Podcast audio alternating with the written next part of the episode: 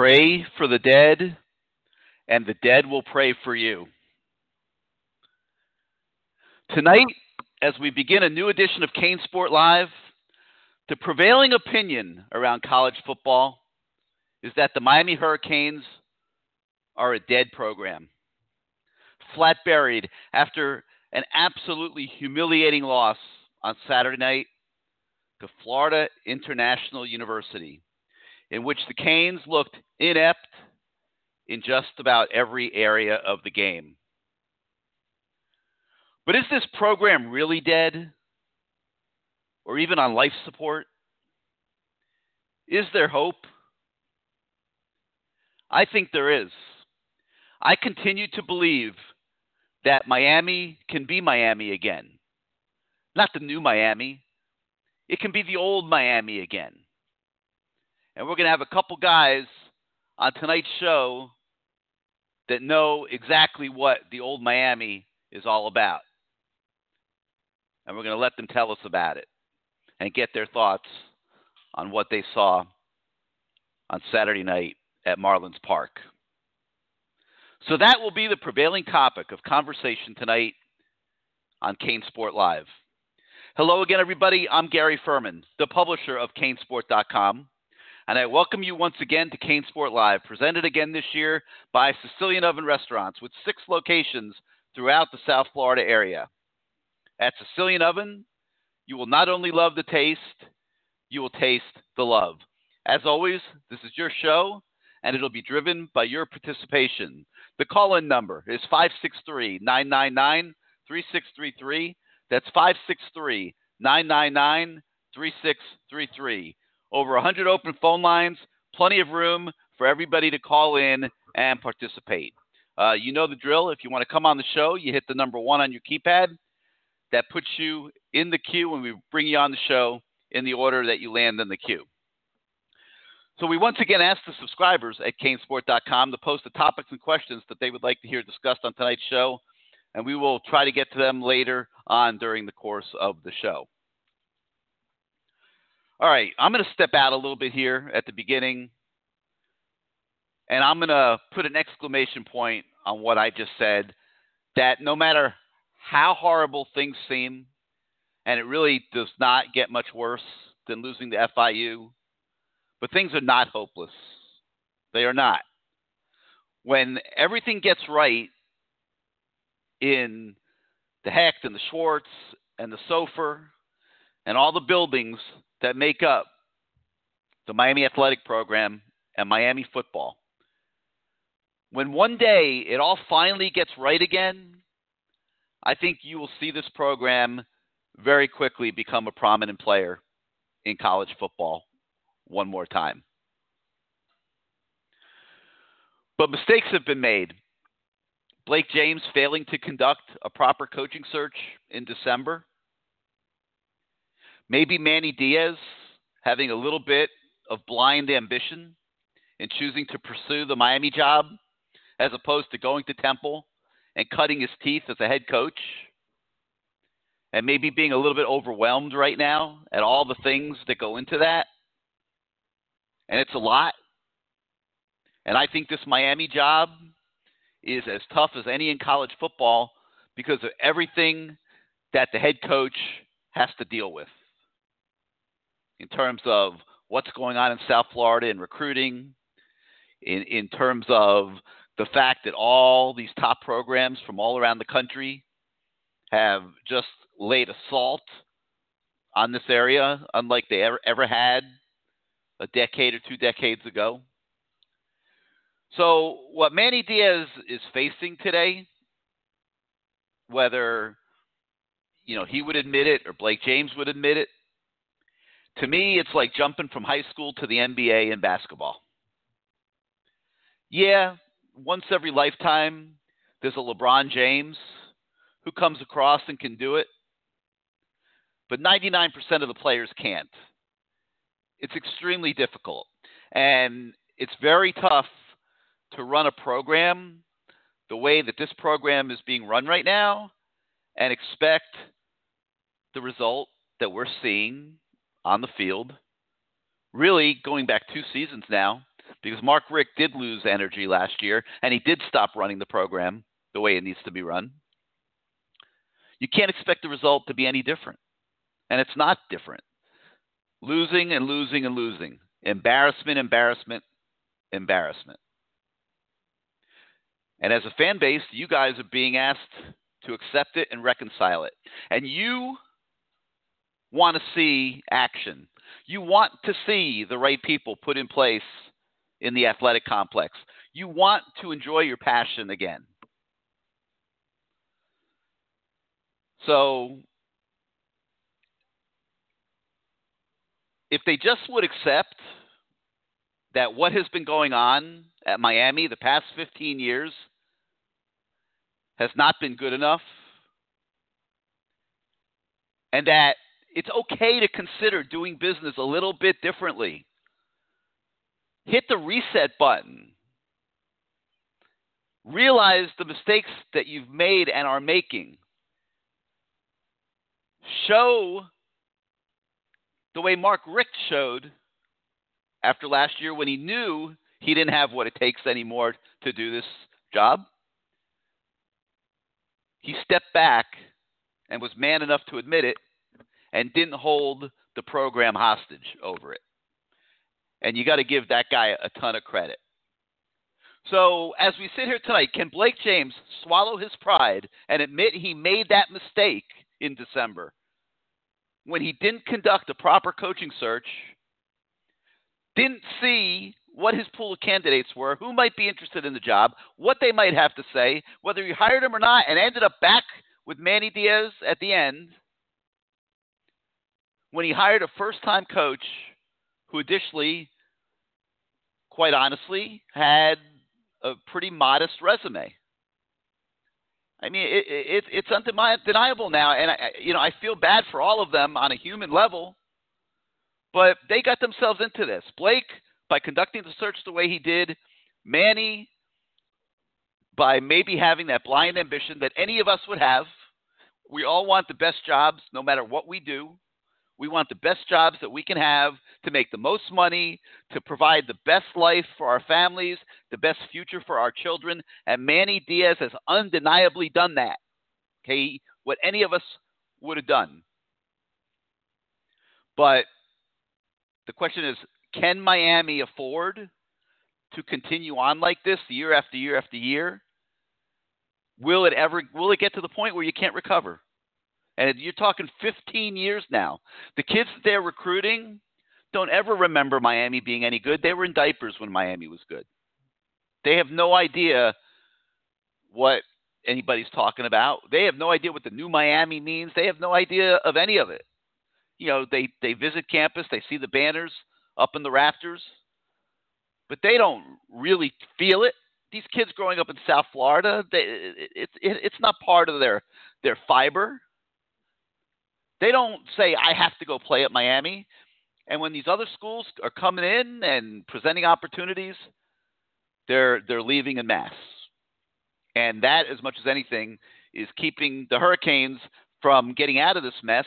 Because when you get into a bind, like they were in, as unbelievable as it was, Saturday night at Marlins Park, they did not have elite performers on the football field to get them out of the mess. What you could blame the mess on all sorts of things. Blame the coaches to the max. It was one of the worst coaching jobs I think you'll ever see. Nobody's going to argue with that. But there have been bad coaching jobs here before. There have been tight battles against teams that didn't belong on the field with the Canes, but there always was a couple guys who could rise up and save the day. And you didn't see that on Saturday night, not on either side of the ball. So the prevailing excuse we keep hearing is that this is season is year one of Manny, that you have to have patience. He needs time. But this is not year one of Manny. Okay, this is year four of Manny. And Manny did a, a very good job here as defensive coordinator and revitalized the Canes defense um, in a lot of ways. But the last four years, recruiting on the defensive side of the football has not been up to snuff. And Manny's paying for that a little bit now. But this is year four. And this is not a classic rebuild of a lost program. Manny's had a major hand in every single result at the University of Miami from the day that Mark Richt was hired as the head football coach. And there has been an enormous amount of losing the past four years that should have raised a red flag long before FIU and Butch Davis embarrassed the Hurricanes on Saturday night. The status quo should not have been good enough. It was never all Mark Richt's fault. That was a convenient line of conversation throughout the whole off season, but it was a bunch of baloney. It was never all Mark Richt's fault. And it was flawed thinking to believe that. And that's how Blake James got himself in this mess. And I feel for him because I, I think he's been a pretty good athletic director. And he's got a pretty good record as athletic director.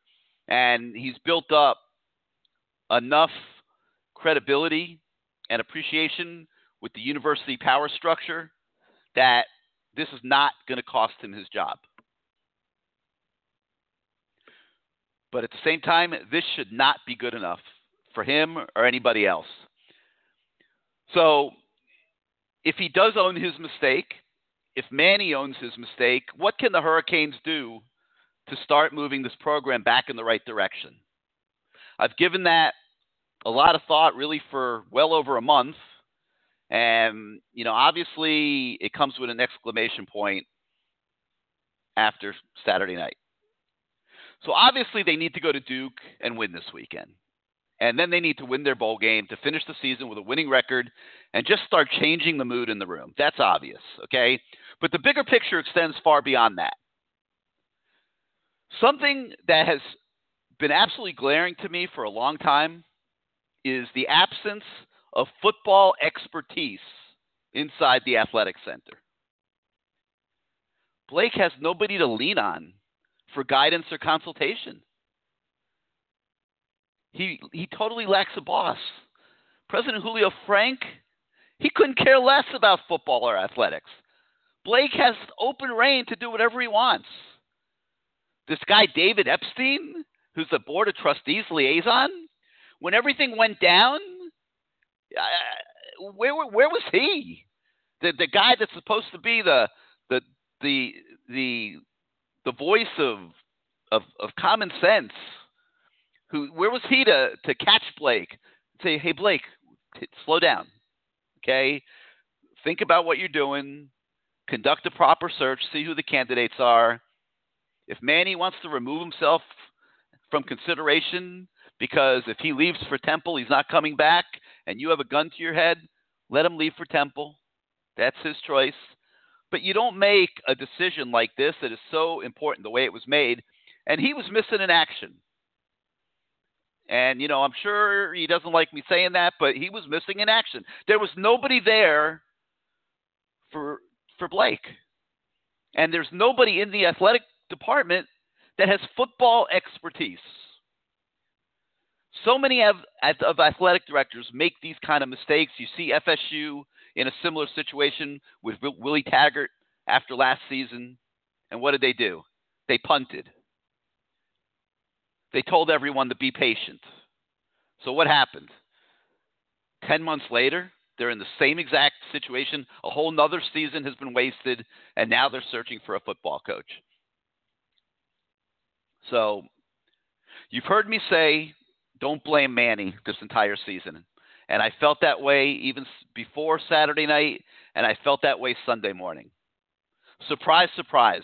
A first time head coach who has been a middle of the road defensive coordinator for 20 years, has never been known as a great recruiter, is struggling in every area as he tries to execute the job of head coach at the University of Miami. Surprise, surprise. He's guilty of blind ambition, nothing else. So, what can be done? Tonight is about real solutions. And here's an idea Blake should immediately, and I mean immediately, hire a general manager for the football program to relieve himself of the responsibility for being an autonomous ruler over major decisions that are not within his scope of expertise. Blake is a very good athletic director. Blake is respected throughout the college administration community a couple weeks ago when he was on CaneSport Live, I went through his resume and I did it for a reason. I did it to make the point that Blake James is an accomplished guy who's very well respected. That does not mean that he is a football expert. And he's not a football expert. And he needs to get a football expert in the building. And I think a perfect candidate for that position would be Alonzo Highsmith, the former Cane, who's currently the VP of player personnel for the Cleveland Browns. Highsmith has spent the last 20 years with the Green Bay Packers and now the Browns. He's been on the road. He's visited pretty much every major college football program in the country. He's studied every one of their players.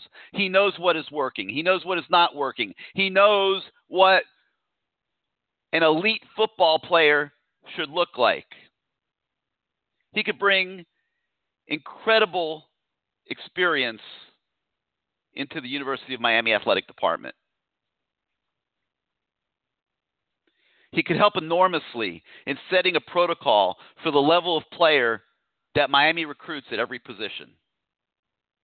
And if you don't think that needs addressing, listen to this. Let's go to the recent Alabama LSU game. There were 10 players on the field that day between the two teams who are projected in the top 25 picks in next April's NFL draft. 10 of of the first 25 picks were on that field in one game between Alabama and LSU. There were 17 players on the field expected to be picked in the top 100 picks of the first three rounds. How many players do you think Miami has right now on its roster who fit into that category? Zero we can't even project Greg Rousseau there right now. He's it'll be a year before he's eligible, and Greg Rousseau was missing in action on Saturday night when his football team needed him the most. So you know maybe we need to slow down on the elite label there as well. To be honest with you, and I love Greg, and I think he's a very good football player, but he was missing in action like everybody else on Saturday when University of Miami football needed its best players to step up the most. So we all know how successful Butch was when he was at Miami. And the greatest reason that Butch was so successful was that he had a protocol like what I'm talking about in place. He there was a specific criteria for every single player at every position that they recruited. And if a player didn't meet that criteria, they didn't get recruited. And I think Highsmith could make huge contributions in improving the acquisition of talent and help the football program identify personnel on the field and off, including personnel in the back office who might be able to help in the evaluation of high school talent and the identification of uh, prospects around the country who fit the mold that should be in place to be a Miami Hurricane. He would bring with him an enormous networking Rolodex of football people who he could call upon to help him execute his job. He could be a sounding board for the head coach on the hiring of assistant coaches, an area where the Hurricanes have honestly struggled for several years now to put together complete coaching staffs that don't have holes or liabilities. If there's someone better than Highsmith out there for a newly created job such as this, awesome. But just as I felt in December that Mario Cristobal had the perfect toolbox for what Miami needed for the head coaching position right now, it would seem to me that Highsmith has the perfect toolbox for a general manager position at the U if Blake James were to create it. Okay? The next decision would obviously involve who would occupy the head coach's office moving forward, whether you stick with Manny Diaz or move in a different direction. And with everything that I've said here in the last few minutes about Manny taken into consideration, I would urge a look at the 2012 model from Ohio State. The Buckeyes in 2011 were in a similar situation to Miami when Jim Tressel had to vacate the head coaching job because of NCAA violations. That's only slightly different than Mark Richt getting burned out. No, there was no NCAA issue, but it, it, the, the, it's the same thing. The head coach is surprisingly leaving the head coaching position vacant. It was May of 2011, and Ohio State could have gone out and hired somebody from the NFL. They could have hired a college coach. The timing would have been a little awkward, but they could have done whatever they want. They're Ohio State. So they had a defensive coordinator named Luke Fickell in place, who, like Manny Diaz, had done an exceptional job. Probably he had a more glowing resume than Manny. And they decided to give him a shot at being their head coach. But they didn't make the mistake to give him a five year contract. That mistake can't be undone here at this point. Now it has to be managed. But Ohio State went six and seven that season under Luke Fickell, and they immediately realized that Fickell was no more equipped to be their head coach without the experience at a big time program like that. Then it has been proven this year that Diaz is equipped to be the head coach here at the U. And they quickly solved the problem, just like Miami needs to solve the problem here. Needs to find the fortitude to get everybody together and come up with an amenable solution to this that everybody can live with and solve the problem. They went out and they hired Urban Meyer to be their head coach. And Fickell slid back into the same defensive coordinator role where he excelled. Just as I believe if everybody could swallow their pride, Manny Diaz could potentially do if he agreed to such a plan with James and the power structure. And it worked. It worked for the benefit of Ohio State, which is what it's supposed to work for. Ohio State is bigger than Luke Fickell. Miami is bigger than Manny Diaz or Blake James. The program should stand above everything else. They went 12 and 0 together the next year. They went from 6 and 7 to 12 and 0. And 2 years later, the Buckeyes won the national title. And to this day, Ohio State remains one of the top programs in college football because of that decision that they collectively made back in 2012 and the way that everybody worked together to make it happen and swallowed their pride, swallowed their egos, and made the logical, smart decisions in the best interest of Ohio State. That's what needs to happen here, as outlandish as it seems what's going on right now does not have to be. Manny Diaz is going to get paid one way or the other. So why not pay him to do what he does best? Coach defense.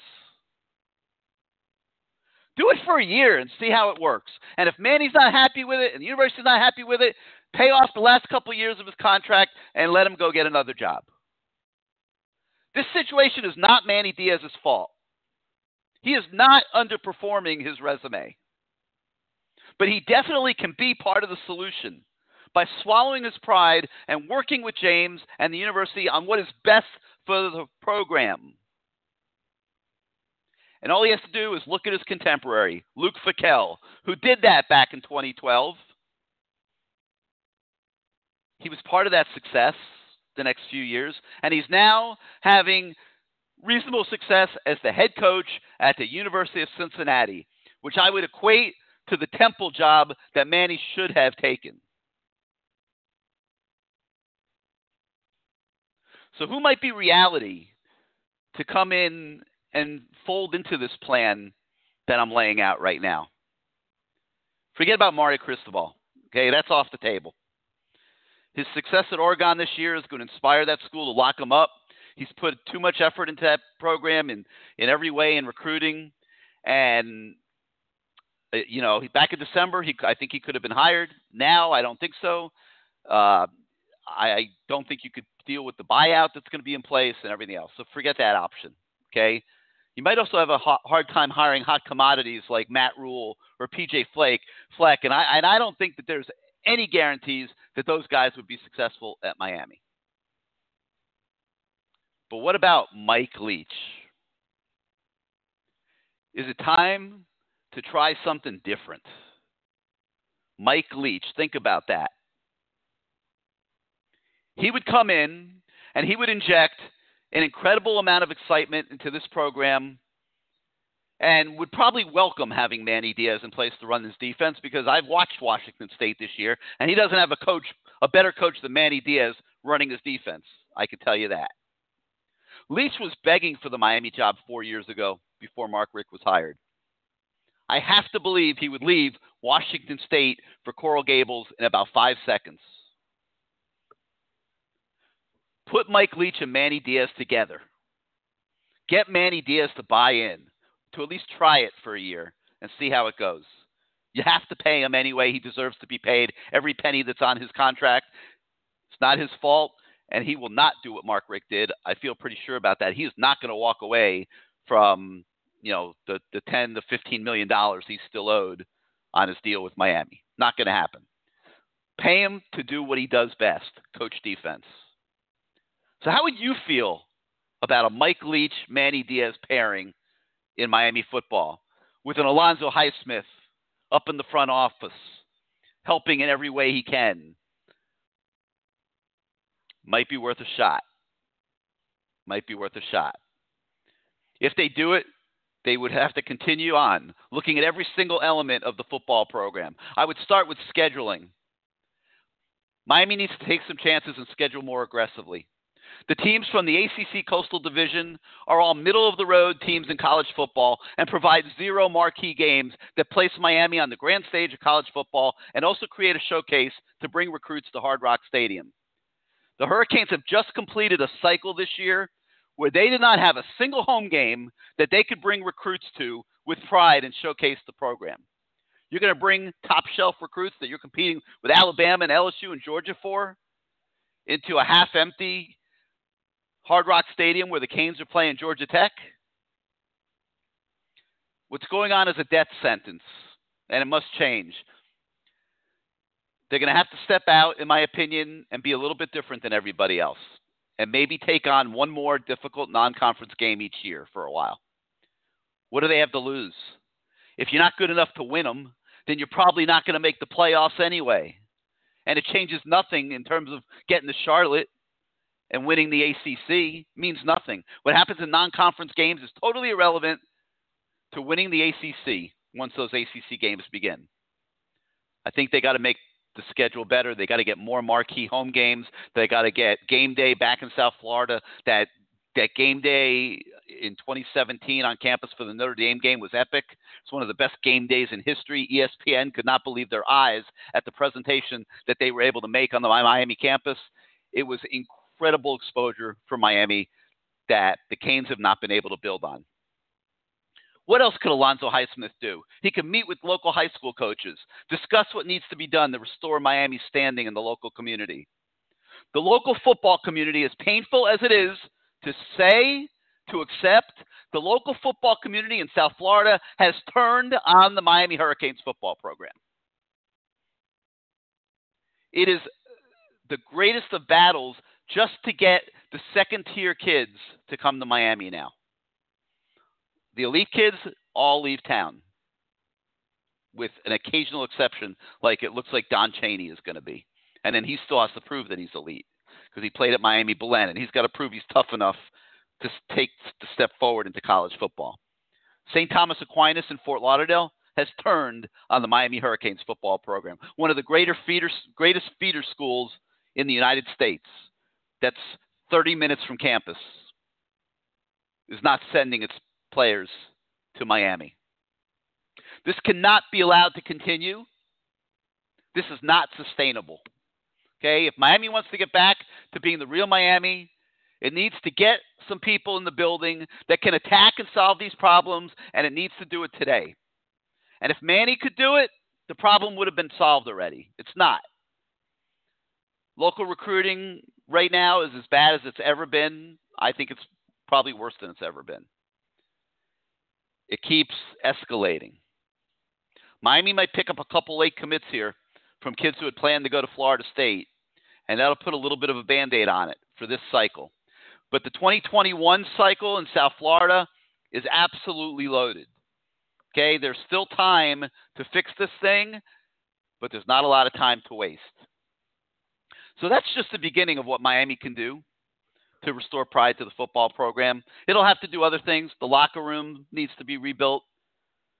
You know, Justin Flowe walked in, top recruit from California, and was a little bit shocked that Miami's locker room's not up to standards of some of the other ones he's been to around the country. You know, that that's not why he'll come or not come, but making a locker room up to standards is not really difficult. You know, little things like that still need to be done. But for the most part, the budgets are adequate. There's enough money to hire assistant coaches. There's enough money to hire a quality head coach. You're not maybe going to hire an eight or nine million dollar coach, but certainly a quality coach. So will Blake James be able to summon the will to own his mistake and work to fix it? Can Manny Diaz swallow his pride and admit that maybe he was a bit ambitious in trying to make the jump to being the head coach at Miami in one full swoop? Maybe what everybody witnessed Saturday night at Marlins Park, of all places, was disgusting enough to inspire the people that matter to do things that neither they or anybody else ever believed that they could do. I do not believe it is hopeless. I continue to believe that Miami football can be Miami football again. Will we ever see a 10 year reign like we did in the 1980s? That would be difficult to predict. But Miami can get back to being a relevant force in college football virtually every season, just the way Alabama did when they were down and Mike Shula, who didn't belong in the head coach's office there, was trying to play head coach.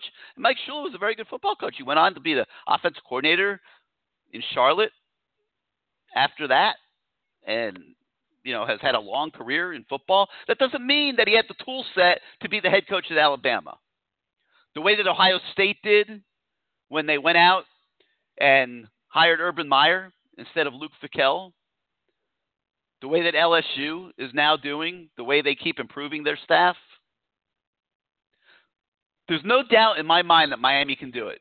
But you can't keep conducting business the way that it's being conducted. Do nothing now, Miami's going to fall further behind Florida. Probably going to fall further behind Florida State, too, if the Seminoles don't blow another coaching search like they did when they hired Willie Taggart. This is all raw and real talk. Blake James and those above him must realize that they cannot continue to run the program the way they are and expect any kind of different results than what they have been getting for many, many years now. Like what they got Saturday night, and everybody else as an extension got Saturday night at Marlins Park.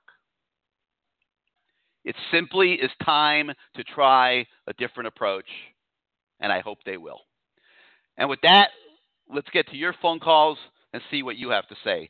The number 563 999 3633. It's 563 999 3633. You hit the number one on your keypad if you'd like to come on the show. Let's go out to the 786. You're live on CaneSport Live.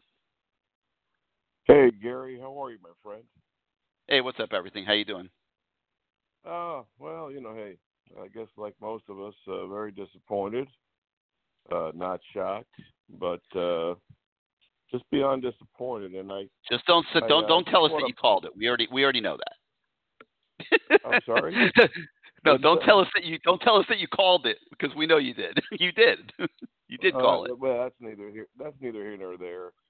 Um, you know, I'm a very passionate person. Um, a, a big supporter of this program, but um, you know, in life, Gary, especially when you get older, you, you see things for what they really are.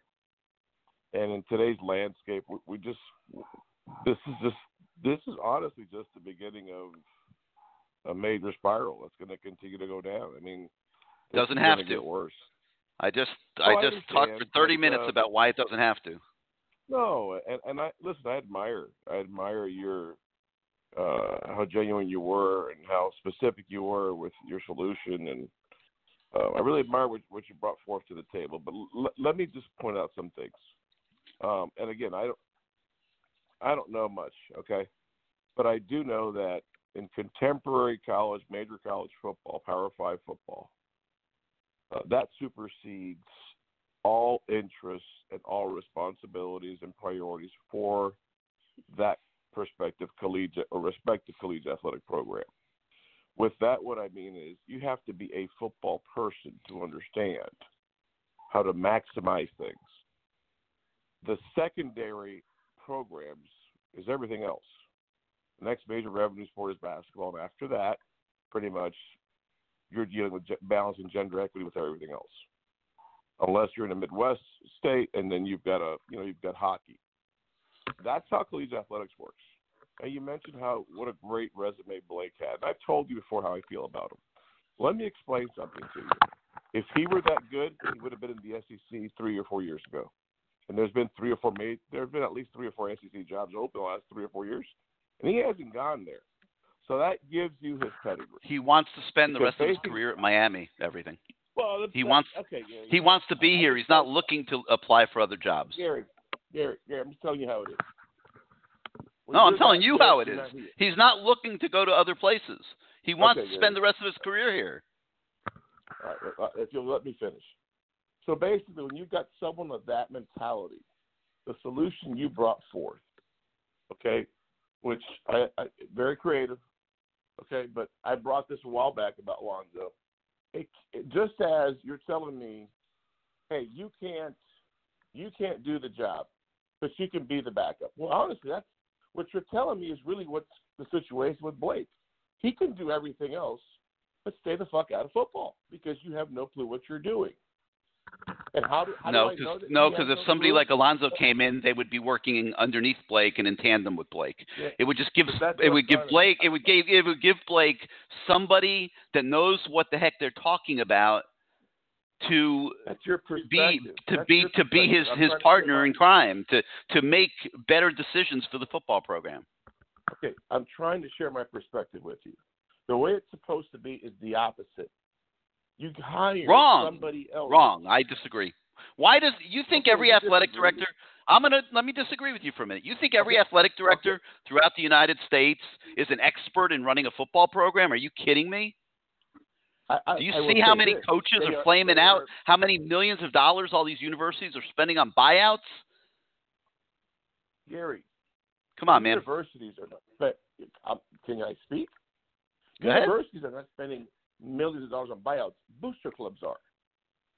So that person has to be an integral person that is able to tell that booster club what to do and what not to do. And when things don't go well, he's got to be able to follow the lead of whoever's in charge of the money. This isn't calculus.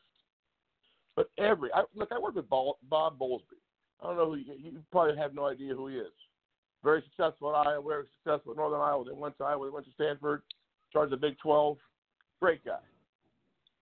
My experiences of just tell me what, what needs to be there. You've got to have a football person or an understanding of someone who knows how to get the right people to make decisions. So what we have seen from this gentleman is he has no clue on how to hire a college football coach. Because I can just give you the three he's hired. And it's been a catastrophe. That is his body of work. What, isn't fair here as a coach and as an athletic, been in both spots. If you don't win, you know, after year three, you get fired. We're a little private school, and he's good at raising money. He's good at the basics at UM. He's good at he's good at fulfilling the basic responsibilities that are required by the DOT. Go out there and raise some money and make everybody happy. The upper, the upper people, the upper dollar, the top one percent that we have in South Florida or throughout the country that give money here.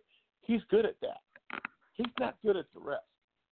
And you've got to be able to make quality personnel decisions.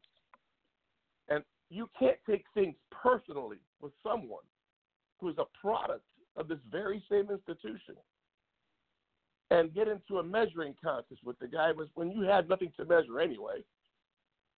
You can't do that. And what he did was set this program further back. I'm not going to tell you that Mario Cristobal would have us in the Orange Bowl or in the top four this year, but I will tell you we're not six and five because he would have brought in the right people. He would have brought in people that are genuine. This is what we're doing, and this is where we're going. Very basic people. And where did he get that from, Gary? He was trained by Jimmy Johnson. That guy has been and is a mentor to so many, and we ignore it. So basically, More, no. more than just Jimmy Johnson. You're wrong. You're wrong. Greg, Greg, Greg Schiano, Nick Saban, way more than just Jimmy Johnson. no, no doubt. But but the, the philosophy here, the solution here, rather, I'm sorry, is to start at the top. That person, that person, I don't care who you put there, it's got to change. Katie Meier and the tennis team and the diving team, I could give three craps about that. We are here to run an athletic program based on what football does, and the rest feed off of football. Now, yes, okay, Jim Larrañaga has had great success. Okay, he has. Fantastic. Guess what? That's this is not this is a football powerhouse, or used to be. That person has to bring that back and make the right decisions. And I'm sorry, he's not the guy. He was never the guy, but he was a good complimentary person. So if you want me to what, tell you, what, what if what if he does what if he does something along the lines of what I just said and he fixes and he fixes his mistake? Well, here's the thing. Have you And I'm do, along have you ever made any mistakes in your life? You were you, you're you're an older guy. fired. Have you ever have, have you ever made mistakes? hired and fired. When Have you enter ever made mistakes? Absolutely, and I got fired for it. And All I well, he made a mistake. that got raised. He needs a chance to And fix it. I- I- you, I had, you know what? I will tell you, I never made the same mistake three times. And that's Hey, he didn't make the same mistake three times. You can't argue with hiring He Mark sure Richt, did. okay? He sure did. He sure He, did. well, it, it, it's a First of all, mistake in retrospect because Mark Mark was burnt out and couldn't do it. But and yeah, may, he could have hired Dan Mullen, for example. But who's to say Dan Mullen would have won anything here? We don't know. Hey, let, let, let, let me You know? let me educate you here. He's not winning anything at. Florida. He's getting their Mark program headed Richt- in a good direction, but he's not winning anything. Mark Richt wasn't burnt out. You know what Mark Richt was? He couldn't fire his son. So let's let's let's call things for what they really were. Right, everything. You got to wrap this up quick because I'm getting pounded here with messages Okay, telling me to get rid of you. They they want me to get rid of you. so that- so come on, wrap, wrap it up. What what's the point? What's the point? Okay, Fire Blake you have to James? here's the, here's the solution. You go ahead, you fire Blake. You bring somebody credible in that can go ahead. Bring two people to go ahead. You bring them in. One to run, run to be the AD, who is a football person. The second person to be that complimentary guy to do things. Manny, there is no Luke Fickell situation. No, that, that's not going to happen with Manny. Manny is a Cuban American. Cubans are too strong-minded, and they're and, and basically they're not going to go ahead and play second fiddle. Not after where he's at. Ego's too big. That will never happen with the Cuban. You can't have an All right. ego when you lose.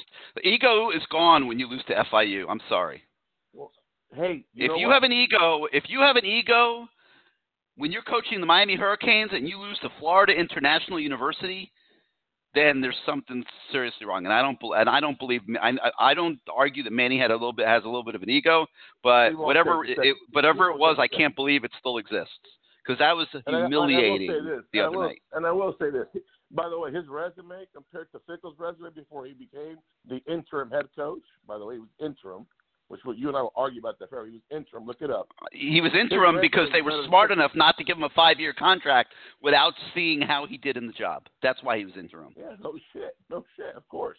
But we went ahead and made the dumbest decision we could have made, and the person that's still making the decisions is still there. So everybody, my last thing, for all you blind ass fans, all of you that are out there, go on this website, fireblakejames.com, and put your vote and put your information in. Because the only way we'll come back is when that joker and that clown is out of a job. Take care, Gary. Have a good night. All right, everything. We'll talk. Yeah, we'll talk to you next week. Thanks as always for being part of the show. Let's go to the nine four one. You're live on CaneSport Live. Hey Gary, it's Meister Kane. Guess I got What's up, beat Meister? Time. You got beat. Yep. Well, You and you know you and the Canes. yeah, me, me and me and Greg. Well, Yeah. I'm disgusted and pissed off about this stupid loss here. They had guys dancing when you're down sixteen to nothing. Come on, man, you gotta wake up, man. That I I saw that. And and let me let me let me say something else too, okay? This is what happens when you hire someone with no head coaching experience. I think Manny bit off more than he can chew. I just don't. You know, I'm skeptical right now. Okay, I don't think he can handle it. I think Mario Cristobal would have been the better candidate. Of course, we can't do anything about it now. And the one thing that did piss me off is when Blake James came onto the show and said, you know, I think Manny's the best man for the job. Well, I think he's wrong. And the other thing too, I want to mention is That was three weeks ago. of things I said- Huh? He might still say he might still say the same thing today because you know that he he, he has to. But I can't believe that Blake feels the same way after Saturday night that he felt three weeks ago. because it, Right. it, it's nothing, and it's nothing against Manny. It's just like it's just smacking you in no, the I'm face. not blaming Manny. That I'm not blaming there's an Manny. issue this there. is not Manny's fault. This is not Manny's fault. Manny's been put into a situation that I don't think he can handle, Gary. I just don't think he can handle it. Personally, I mean, know, you, you- you're right. It's going. It's like going from uh, high school basketball to the NBA for crying out loud. So anyway, and and the other thing I want to mention too is I think you're right. Get Alonzo Highsmith into the building. He needs to do that. They need to do that. That I think is a solution. As Mike Leach now, I how how good is Mike Leach with the recruiting down here in South Florida? He would be an instant celebrity in this town, and he would be the perfect complement to what Manny brings to the table on defense. Okay, so you've got him, that, that's why that you know that's why I threw that out there. It, it makes it, and he's hireable, and he wouldn't be that expensive. I don't think. I don't. I'm not sure what Okay. his buyout is or what his contract is, but I don't think he would be that expensive. Okay, let's suppose that took place. Okay, you got Mike and Manny. Mike on offense, Manny on defense. You need a true offensive coordinator. I like Dan Enos, but I think It wouldn't be. It would not be Danny. It would not be Dan Enos. No, Please, no, you don't no. tell. Mike Lee. m- uh, Yeah, Mike Leach would ta- would have that covered. He knows who to bring in. Right, right, right. But keep Dan Enos as quarterbacks coach. I mean, he did a nice job of cleaning up that part, that part of the problem. But the other part is we need a true offensive coordinator, and the other problem is where is where is a true special teams coach? We need a true special teams coach in the staff. And here's the other thing too: get a better defensive coordinator as well. And that's all I got for right now, bud. All right, Mikester. Thanks for being part of the show, man. All right. Talk to you next week. Take care. Let's go to the eight four five. You're live on CaneSport Live. Yeah, Gary, how you doing? Greg. Hey, what's up, Greg? How are you, man? oh yeah, we hit rock bottom.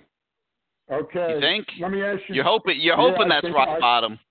You're hoping. Yeah, well.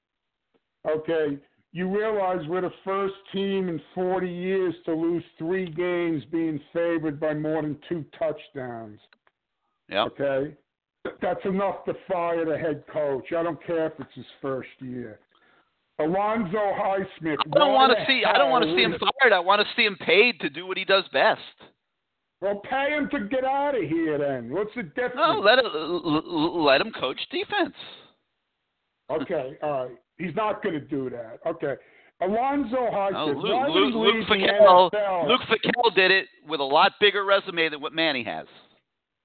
Luke, Luke Fackel, Fackel wasn't making four million dollars. No, but whatever he was making, he still got paid, and he went back to being defensive coordinator, and now he's a head coach again. Okay. Alonzo, um, why would he leave the NFL to come to Miami? He'd be here, Greg, in about three, maybe three minutes and twenty seconds. He'd be in Oh, the building, You're guaranteeing that? guaranteeing it. Okay. If, Okay. if, if, so if, if you hire him and pay him what he's making in his current job, which shouldn't be insurmountable, he'd be here in five seconds. Okay, okay. Let's assume he, you're right. Would he keep I'm gonna have, Diaz just, just, just, just stop you for one second to make a point. We're going to have a couple former players on tonight. Lamar Thomas Right. is going to be joining us in about 10 minutes, and Benny Blades is going to join us later. And you're going to hear how badly these guys want to see this program get back to what it was. Right. And then you'll understand why Alonzo Highsmith, with his 20 years of expertise now in football administration and personnel, would be here in five seconds. But it has to be, you know, he would have to he would have to have a title, like a general manager title, and you know he and he you know he would have to get paid what he's being paid, or a little bit more than that, and and and he'd be here in five seconds. Go ahead. Do you agree with me that the downfall of this program started under Donna Shalala and the li- and the liberals Well, it- on it- this it- board of trustees? They don't It give did. A, a shit about football. Okay. It did. It did. But but but that here but but but not for the reason everybody thinks. She cared about football. She cared about athletics, but she also cared about budgets a little too much. And she did not give her coaches the resources that they needed to run this football program properly, especially Randy Shannon. She stepped out on a ledge and gave Randy the head coaching job when not too many people would have done it for much the same reason that Manny Diaz probably shouldn't have been given the head coaching job. And she did not give him the resources to have any chance whatsoever to succeed. That's why she Okay. deserves blame. All right, my last point. Let, just saying Manny's going to stick around. He says it's on me. He, I heard him say that. It's on Yes, he him. did. That It- means and he has is. to make changes. He has to make changes. Okay. That- yeah, that's an issue. That's an issue for a that's an issue for a month down the road, Greg. They got to finish the season. They got to um, finish recruiting. They have to finish out the bowl game. You worry about that in January. Oh, okay. By the way, tell uh, everything 305. He was telling everyone there was no way we're getting Knighton. We're getting Knighton. It's a guarantee. Okay. He was wrong. Hopefully. So he's not right every time about everything. Thank you. No. Goodbye. All right, Greg. Talk to you next week, man. Let's go out to the 770. You're live on CaneSport Live. Gary, my friend, what's happening? Who's this? This Royal, man. Royal from What's up, Royal? It's been a few weeks. How you been? Uh, it's been like a year. I'm good. I'm good, man. Gary, I got to give it to you, man. You, this is your best year. You've improved a hell of a lot. You have improved. I, I'm proud of you, man. You, you've come a long way. You come a long way. Been listening to you for years. You come a long way. But um, Thank you. Gary, uh, everything three on five. That's that's my dude. He's he right on the money with everything he said. Um, now I agree with you about. I don't, you know, I don't talk to you that much, but if you know my friends, they will tell you I've been bumping for um Alonzo Highsmith for years, but I don't want Alonzo Highsmith to come in here and have to take take orders from Blake. No, Blake's an idiot. Blake James gotta go.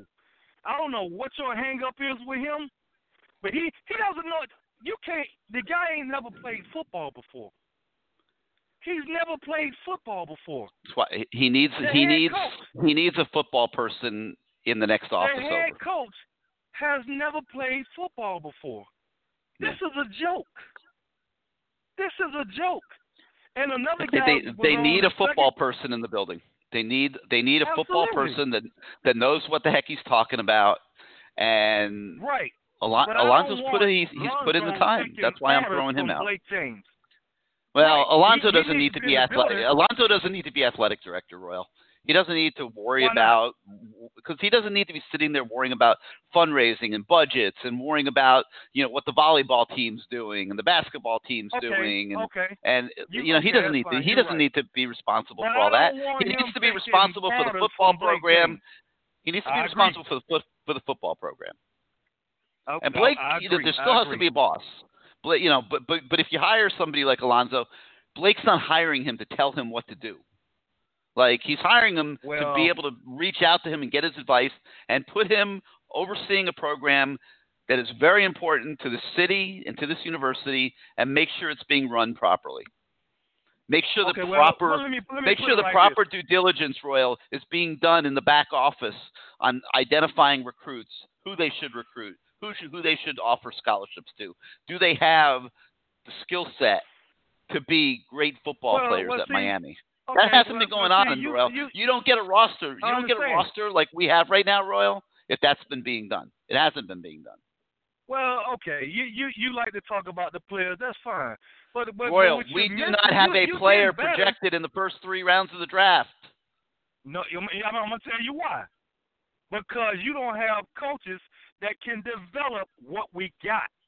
That's Okay, that could be You're that could be gonna part of it without question. You're not gonna get five stars right now. You're not going. to matter of fact, you got some five stars on this team. You're not gonna get five stars because you're losing. Who's You the five star on? Who's your five star on this team? Who's your five star? That's a real I five can name star. two or three. I I'm can- not saying can- that that was rated five star like Mark Pope and Lorenzo Lingard. Oh, I'm saying Okay. who's a real five. Well- I'm I'm saying who's a real five Oh, star. no. Do you think Mark? Do you think Mark Nobody. Pope would be rated a five star? But I'm telling Today? you why though. I'm telling you why they're not. You we this is a solution show, right? I'm telling you why they're not playing up to five star ability. Let's go back to the Butch Davis era. The kid, the, the left guard, he wouldn't even be playing on the Butch. Vernon Carey was a five star, number one O lineman in the country. Didn't play his freshman year. You know why? Because Butch and the crew told him, if your ass don't get under 350, you're not playing. Now the kid that's that the left guard, who was the damn near five star, who when we recruited him, everybody said, oh, once we get him, the line is gonna be fine. He's fat and he's terrible. I can't think of the kid's name right now. But if a real coach was on that team, he wouldn't be playing. That's what I'm trying to tell you. Another Yeah, thing. you're talking, you're talking about let me go Donaldson. back. I'm talking about damn right. I'm talking about Donaldson. He should be better than all them kids by far, and he's Yep. the worst one. He's fat, he's slow, and he don't Yep. care, and he shouldn't be on the field. But that goes back to the coaches allowing them.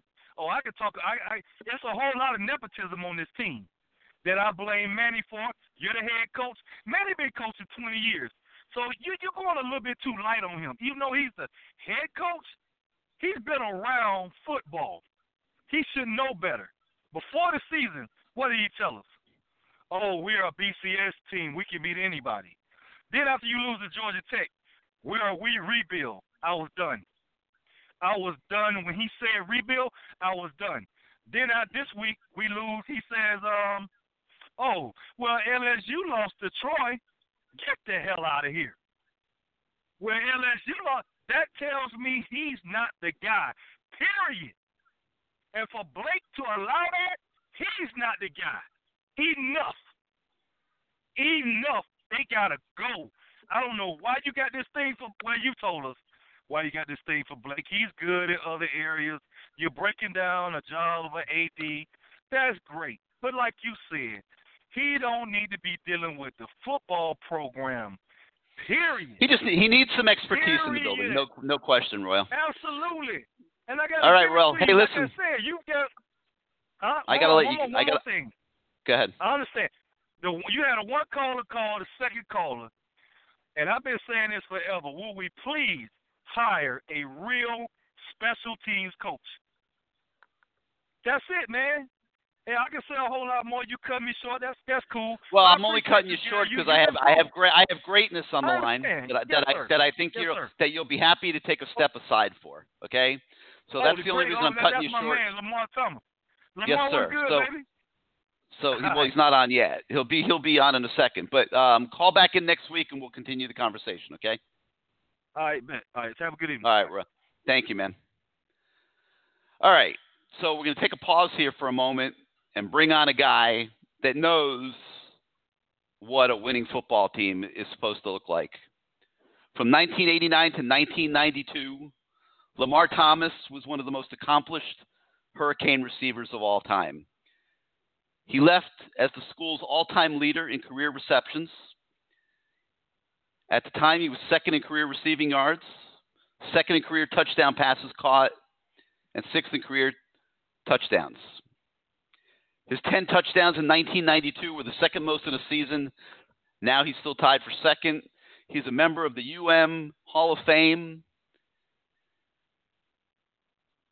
He was taken in the third round of the 1983, 1993 NFL draft by the Tampa Bay Buccaneers and spent eight seasons in the NFL with the Buccaneers and the Dolphins. Through an unfortunate stroke of fate, Lamarcus the Great, as I call him, decided to visit Marlins Park on Saturday night. And what a, one of the greatest canes of all time, who bleeds orange and green like no other, who got himself in big trouble as a broadcaster when Miami once played FIU because he almost jumped out of the press box at a tense moment on the field. Had to sit there and watch that mess on Saturday night. And now he's here with us. And uh, Lamar, good talking to you again. Sorry you had to live through that Saturday night. Welcome to CaneSport Live. How you doing? It's good to be back. I haven't haven't been on in a long time, man. We used to have this show together, baby. I know, man. That was that, that that was one of the highlights of my career. You know, for those of you don't don't know, Lamar and I used to host the show together every week on uh, WQAM, and um, we had a great time. It, it, it was awesome. One of the best experiences You know, one- I've ever had. Z Firm, you know, one of the problems was I I never could hide my emotions, man. It, you know, after that, I think it was was the Virginia game. I was I was hurt, man. I was in tears almost. You know, I I, I love the Canes, man. The Canes have, you know, I've I've been good. The, the Canes have been good to me. Uh, coming from games, it's been good to me. You know, unfortunately, I had to had to work against them for a little bit, and you know, one thing being a Cane taught me, you got to win, baby and uh, I I got that done, and I helped you guys get Al Golden out of there. But um, what I what, what I saw the other night, man, that was I went to two games this year. I went to the Georgia Tech game for the you know we had the '89 reunion, and that was a loss, shocking loss. And then I came to Marlins Park and I watched the the FIU game, and uh, wasn't good. It was not. A, it was both games. I had a real bad feeling. I've only had that feeling one other time. That was the Virginia game. Walking to the car, going, "What did I just see? What did I just see?" So when you asked me the other, I think you sent me a text that you have any thoughts. I told you I was too hurt to even think about it. I, I was I was hurting, and I'm still hurting. I mean, I was uh, unfortunately it was embarrassing for um for all of us as Canes fans, um, all of us as players, all of us, uh, the coaches, for everyone. It was an embarrassing moment in our in our history. Um, you know, it's it's something that we're going to have to um, regroup and, and grow from. So you you obviously played. You've been a college coach for several years. How how does that happen, Lamar? How, how, how does something like that, what we saw Saturday night, happen? You know, I've been scratching my head. Um, you know, I I would think as coaches, I think their job is is obviously to get these kids ready. But sometimes it falls on the kids too. You know, um, playing at Miami, you know, I love Coach Erickson, I love Coach Johnson. You know, it it wasn't up to them. We felt like it wasn't up to them to get us ready to play this game. I mean, we felt like it was up to us to step on that field and find a way to take whatever, something, and say we're going to beat we're going to beat this other team. We're going to be victorious when we leave the stadium, when we especially the home games. Um, but for those kids, I just can't see how they would come out with no energy and and let a team like FIU push you around. Um, you know, knowing that those kids at FIU, I would say 98% of them dreamed of playing at Miami and wanted to be at Miami and would love to wear the the, the Adidas uh, and all this gear that you get and being the, the Soffer Center and all that stuff, but instead they're down at FIU. So you know they're playing for for larger stakes, and for you to go out there and pee down your leg and not play well in front of ten to one, I, I it looked like it was a Miami home game. I don't think FIU fans really care because they they they they're going to lose. They don't have Miami fans. Hurricanes, right? Well, they have a few thousand people Miami that go to their game. it, it was a, it was more Miami Hurricane fans in there than than FIU fans, and you know we all were probably on the hollow ground thing. You know we all wanted to come out. It was the Orange Bowl and get that Virginia taste out of our mouth um, of a couple of years ago, and you know to those kids uh, credit, I, they probably don't even know anything about the Orange Bowl, so we can't even put that on them. But the fact that FIU was a team who got demolished by FAU, all those kids would love to be where you are, eating steak and lobster at Miami, and you let them push you around. That's it's not a good thing. It's it's just uh, you know it, it it just wasn't a good thing to watch. You know, it's it's it's like we got to start over. We got to start over. We got to start and, and and figure this thing out. We got to figure it out because our program has done too many great things, and and and this program was built up from a time when they wanted to cancel football and and and where they were giving away free tickets, and and and now to have everything that we we we have now. I mean, we're we're not as we're not as good as a lot of programs around the country, obviously, as far as what we have to offer because we don't we're a private institution, but we do have some good things.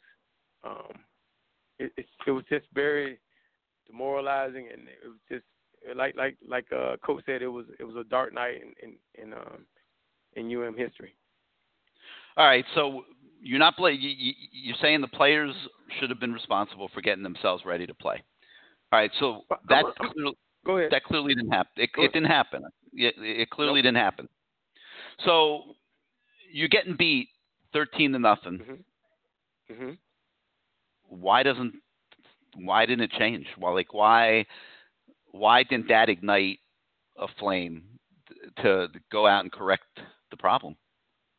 It should have. I mean, it it really should have. Playing against an inferior opponent, I mean, it really should have. You you you gotta you gotta find some way. If you know they're inferior, if you, I mean, the games we lost this year to Georgia Tech, we lost to Virginia Tech, and we lost to FIU. I mean, they were inferior opponents. Virginia Tech probably was to be fired.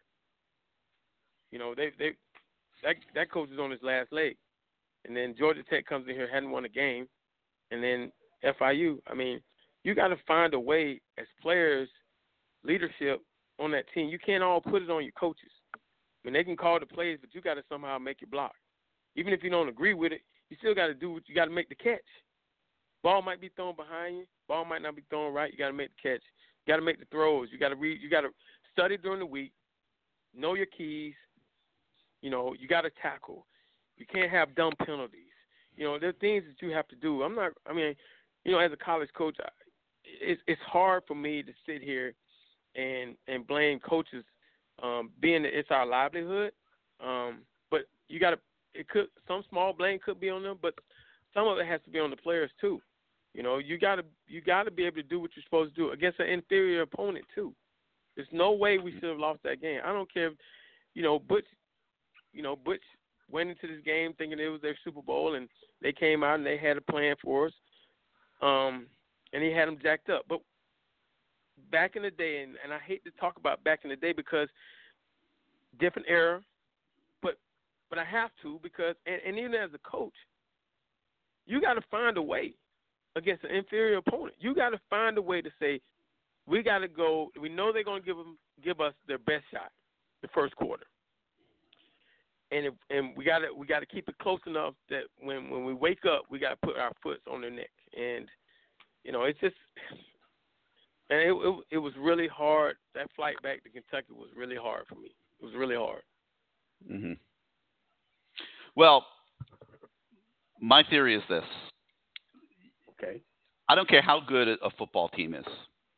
You're going to have moments during a season where you're not playing your best, you turn the ball over, things happen, mm-hmm. and you're you're in a tight game in the fourth quarter. And right. the, the the the good teams, ninety percent of the time, find a way to win those games. And I'm going to take you on a walk right. back down down memory lane here for a minute, and we're going to go. Right. I want to talk to you about the 1992 season. You guys okay. were a phenomenal football team. You, you, went through your regular season undefeated. Okay, mm-hmm. but on September the 26th, you played a home game in the Orange Bowl mm-hmm. against Arizona. Mm-hmm. Remember, you remember that? Oh yes, very the, vividly. Stadium was half empty. Mm-hmm. The announced crowd was forty-seven thousand. Wasn't that? you had, and it probably wasn't that. You, you, you played the previous two weeks for uh, in front of crowds of over seventy thousand. You blew out Iowa at Iowa, and you you beat FAMU thirty-eight nothing at home. And now you're playing Arizona. You guys were far from your best. You won that Correct. game eight to, eight to seven. Yes. Steve Yep. McLaughlin missed a 51 yard field goal. Yep. So, you know, it happens. It happens to the best. But you guys had three other days that season where you also weren't at your best, and you were in tight games against Florida State, Penn Mhm. State, Mhm. um, a game at Syracuse that you only won 16 to 10. You were way better than Syracuse. So, Mhm. you know, as a player, why, Mhm. why do you feel that you guys are, were able to get out of those tough spots? And and what makes the difference between winning and losing those kind of games? Well, I think as a player, we had um, we had so many years of, of, of, of watching winning when we were freshmen, watching uh, some tough games, um, playing some tough games. That as as as a, as teammates, we leaned on each other. Uh, in that Arizona game, we lost Rusty Medearis to a terrible knee injury. Um, Gino didn't play a good game. I didn't play a good game. I dropped a I dropped a, a bomb that probably would have scored. Um, you know, we we just didn't play well, but but on that sideline, we kept telling each other we had each other's back and we were going to win. You know, they they were hungry. They wanted it, but we also didn't want to lose because we didn't want to lose. We didn't want to be that team to lose that streak. You know, so we we had that in our back of our minds. We can't. There's no way we can do this. There's no way this is going to happen. Um, and you know, they played their tailbones off, and and you know they they they did some things to us on on the defensive side. Um, they ran the ball well. They threw screen passes. I mean, they had a great game plan. But we found a way, man. We just we bonded together and we found a way. I mean, we had to go and we had to go to Syracuse later on, and we had to find a way. You have to find a way. You know, it, it takes huddles on the sideline of guys getting together and and and and and looking each other in the eye and saying, "I got your back. Let's go, man." Um, but it's it's it's leadership. It's it's it's also guys playing for each other. It's, it's become an eye game now. You know, it's become. You know, we we knew that the more games we won, the better everybody was going to be. We we carry on the tradition. You know, um, we take care of each other. More guys might get opportunities to go on to the next level. These guys, these kids come in saying, "Hey, I'm playing one two years. I'm out. I'm going to the pros." They come in thinking you know, that. You're absolutely to, right. Yeah, we, we we had to develop as we had to develop you know, our most of our class members registered. Matter of fact, all of them registered. You know, the only one that didn't register who came in as a freshman was Charles Farms. But everybody registered, so they got to stay. They got to um, be freshmen and work on the scout team, to grow. No one was talking about I'm only going to be here a year and, and or two and, and three and go pro. That was unheard. I mean, that was uncalled. I mean, that was unheard of. I mean, some guys were able to do it, like Michael Irvin, but I mean, it took a special guy to be able to do that type of stuff, and it, it's become more of you know they sell these kids in, in recruiting. Um, you know, you're going to come in and start, and you know they go after the stars, five star, four stars, and half these kids they get there, and, and if it doesn't work their way, they want to get in the transfer portal. So I mean, it's it's uh it's hard, man. It it's, it really is hard to today and to, with today's kids to, to have more teams. You know, you look at um, what you know, this being Manny's first year. You know, yes, he was there before, but you know, being the head coach, it's a little different. And you know, he's trying to to manage this thing. He's trying to get it all together. These kids, staff, everything around it. He's trying to find the right perfect match to make this thing go. And sometimes it doesn't work automatically in the beginning. I mean, you know, I, I heard Roe and sorry about cutting you off, Ro, man. You that was a great call you had going on there, and you're doing a great job. You showed really showed a lot of passion for the program. Um, you know, when when when um, when my man at LSU, Coach Orgeron, they lost to Troy. I mean, it happens, and you have to build from that. You know, I I text Manny after the game, and I just said, hey man, that was tough to watch, but I know you can get it right. I know you can, and we have faith in you, bro. Let's go. You know, and that's it, it happens, man. So, you know, th- this program, I, you know, they got a lot of things going on. You know, we got the turnover chain and we got the touchdown rings and all that flash, all that stuff. That's cool, but you got to win ball games. You got to win ball games as well, see, and you can't lose the teams that you're supposed to beat. So you've been you've worked on multiple coaching staffs now. Um, mm-hmm. You've worked mm-hmm. you've worked for Mark Stoops. You've you, you've worked for Bobby mm-hmm. Petrino. Um, mm-hmm. When you were at Western Kentucky, uh, well, you worked for Petrino yeah. there as well. Um, yeah. So, like, what's the difference between being a head coach and being an assistant coach? And why do so many guys that are good assistant coaches flame out as head coaches? It's it's uh, uh it's different. You got to build the right staff around you. You got to have people that you that you can trust that are going to work. Um, you got to have recruiters. You got to have all these key components um, on your staff. You, hopefully, you have guys that are good coaches and recruiters uh, instead of a guy that's a coach and not a good recruiter. And you got you have to. It, it takes sometimes it takes a while for for staff to mesh. Um, you know, sometimes you have to make tough decisions. You might hire a friend. Friend doesn't work out, you have to fire him. You know, and, and you know it adds more care. It, sometimes it adds character to your program. Um, you got to build. Uh, there's just a lot that goes into being a head coach, and you know some guys can do it and, and be play callers. Some guys have to just be able to manage and, and go, okay, I'm gonna delegate. Uh, you're the you're the running back coach. I want you to coach the running backs. You're this, and they leave it up to everybody else, but they oversee things. Um, this is his first time being a head coach. Uh, it's I'm pretty sure that sometimes he has a lot of sleepless nights because uh, you know now you're getting the phone calls. You know before you were making the phone calls to the head coach. Now you're getting the phone calls, and you have to make tough decisions. And there's a lot that goes along with with, with being a head guy. You know, I totally agree with you when we, the way you describe what you need on a staff.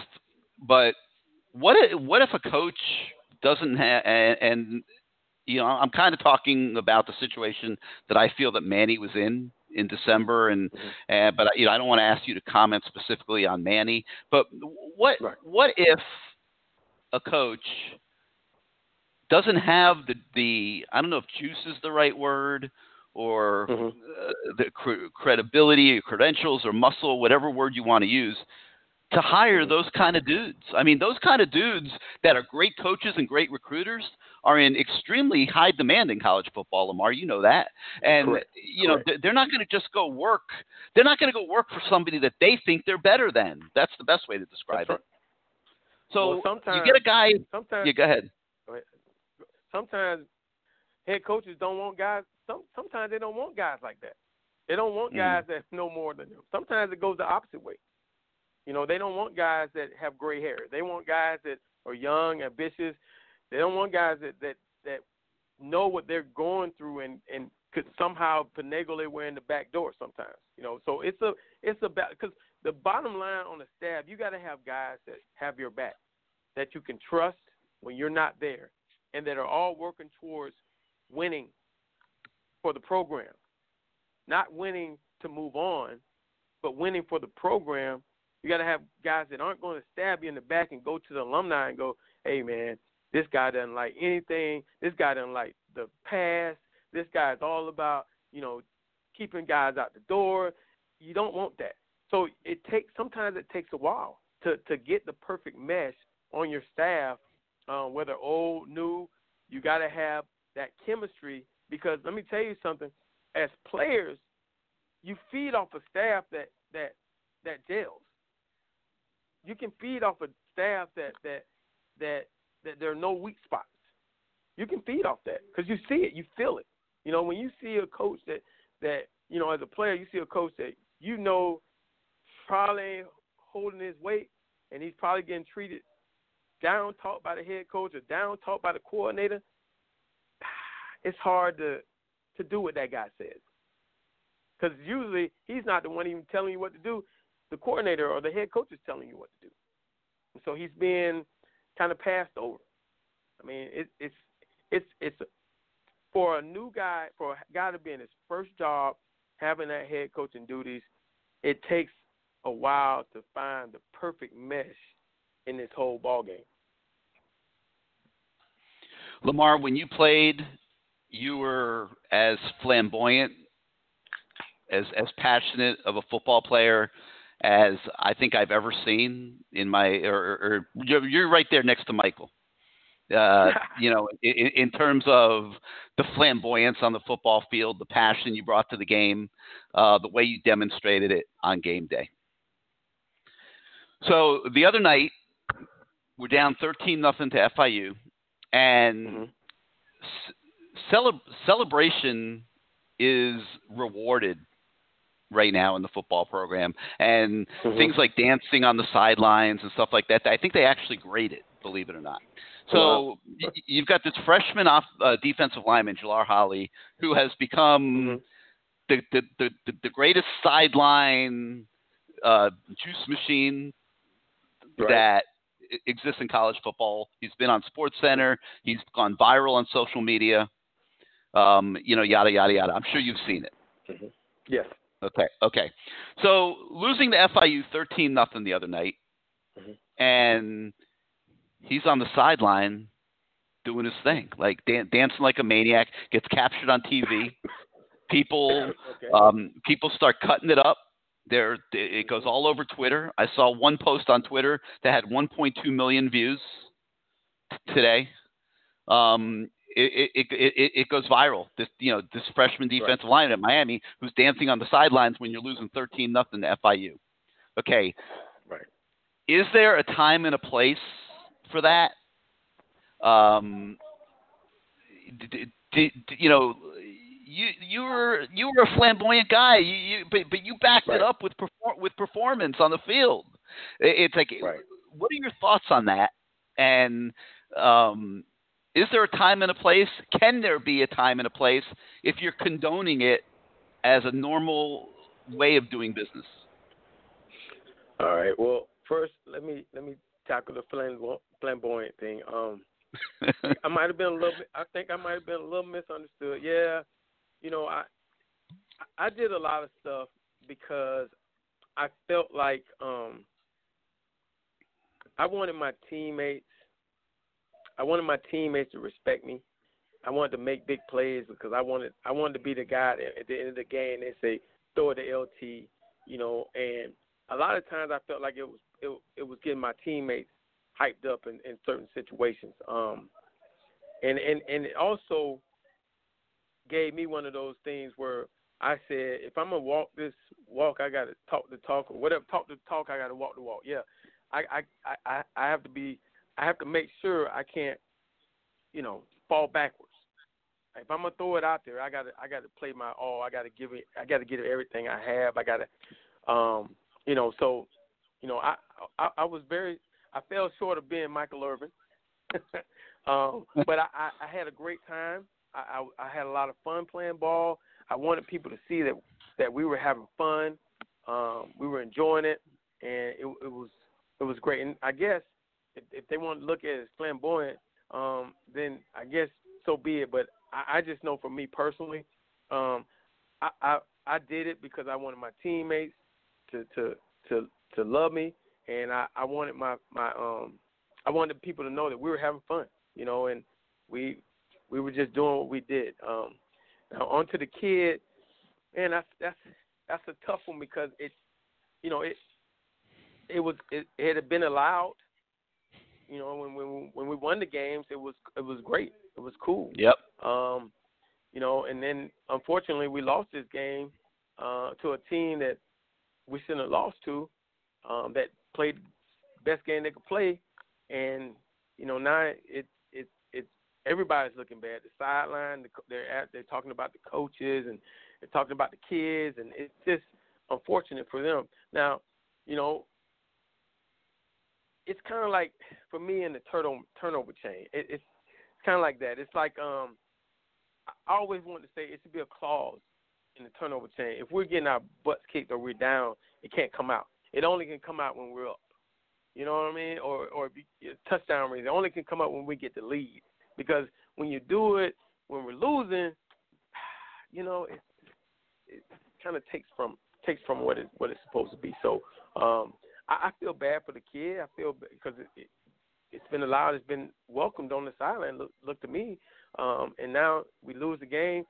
Everybody's getting um, kicked in the head about it. Man, he's getting kicked in the head. The, the whole sideline, the get back coaches getting kicked in the head. The kids getting kicked in the head. It's it's just very unfortunate because again we lost the game. We were down thirteen and nothing. You know maybe.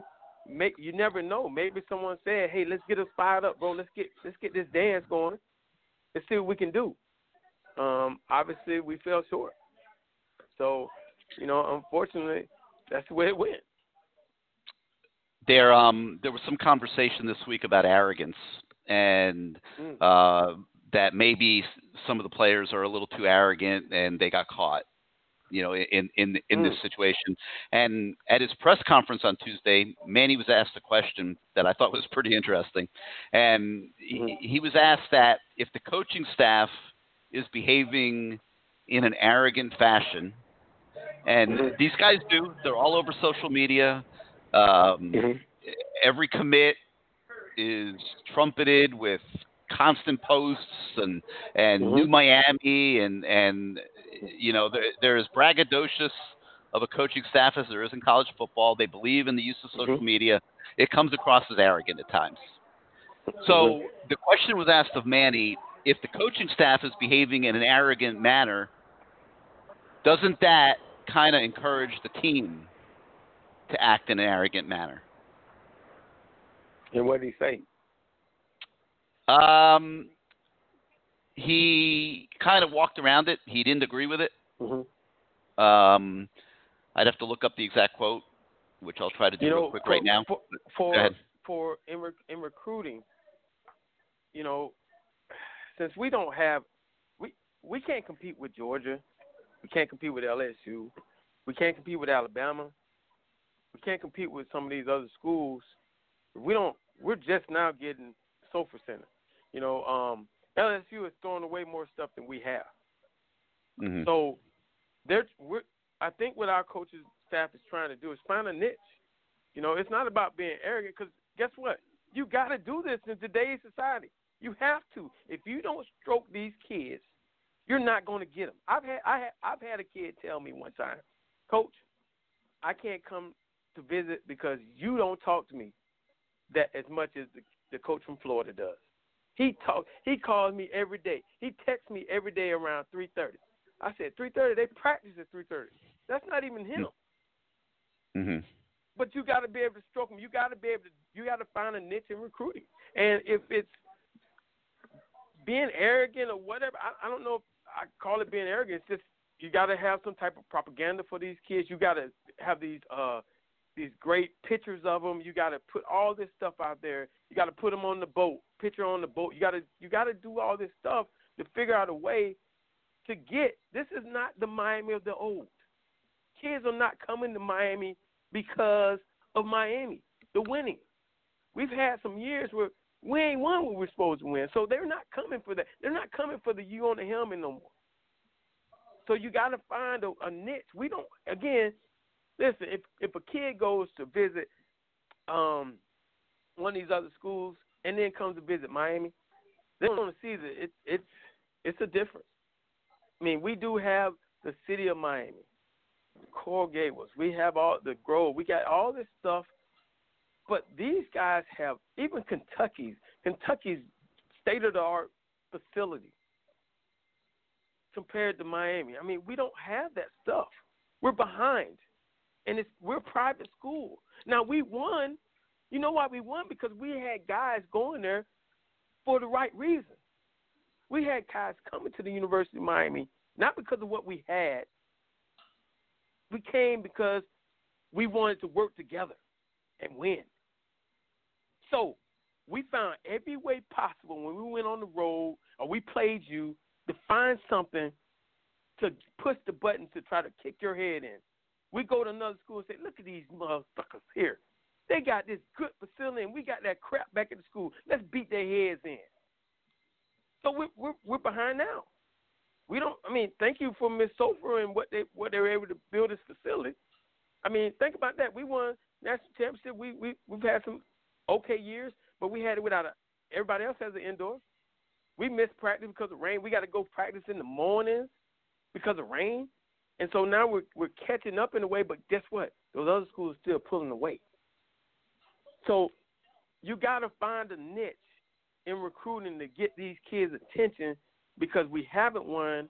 You know, um, now the the parents of these kids they know more about Miami than we than than the kids that are coming to Miami because they grew up Mhm.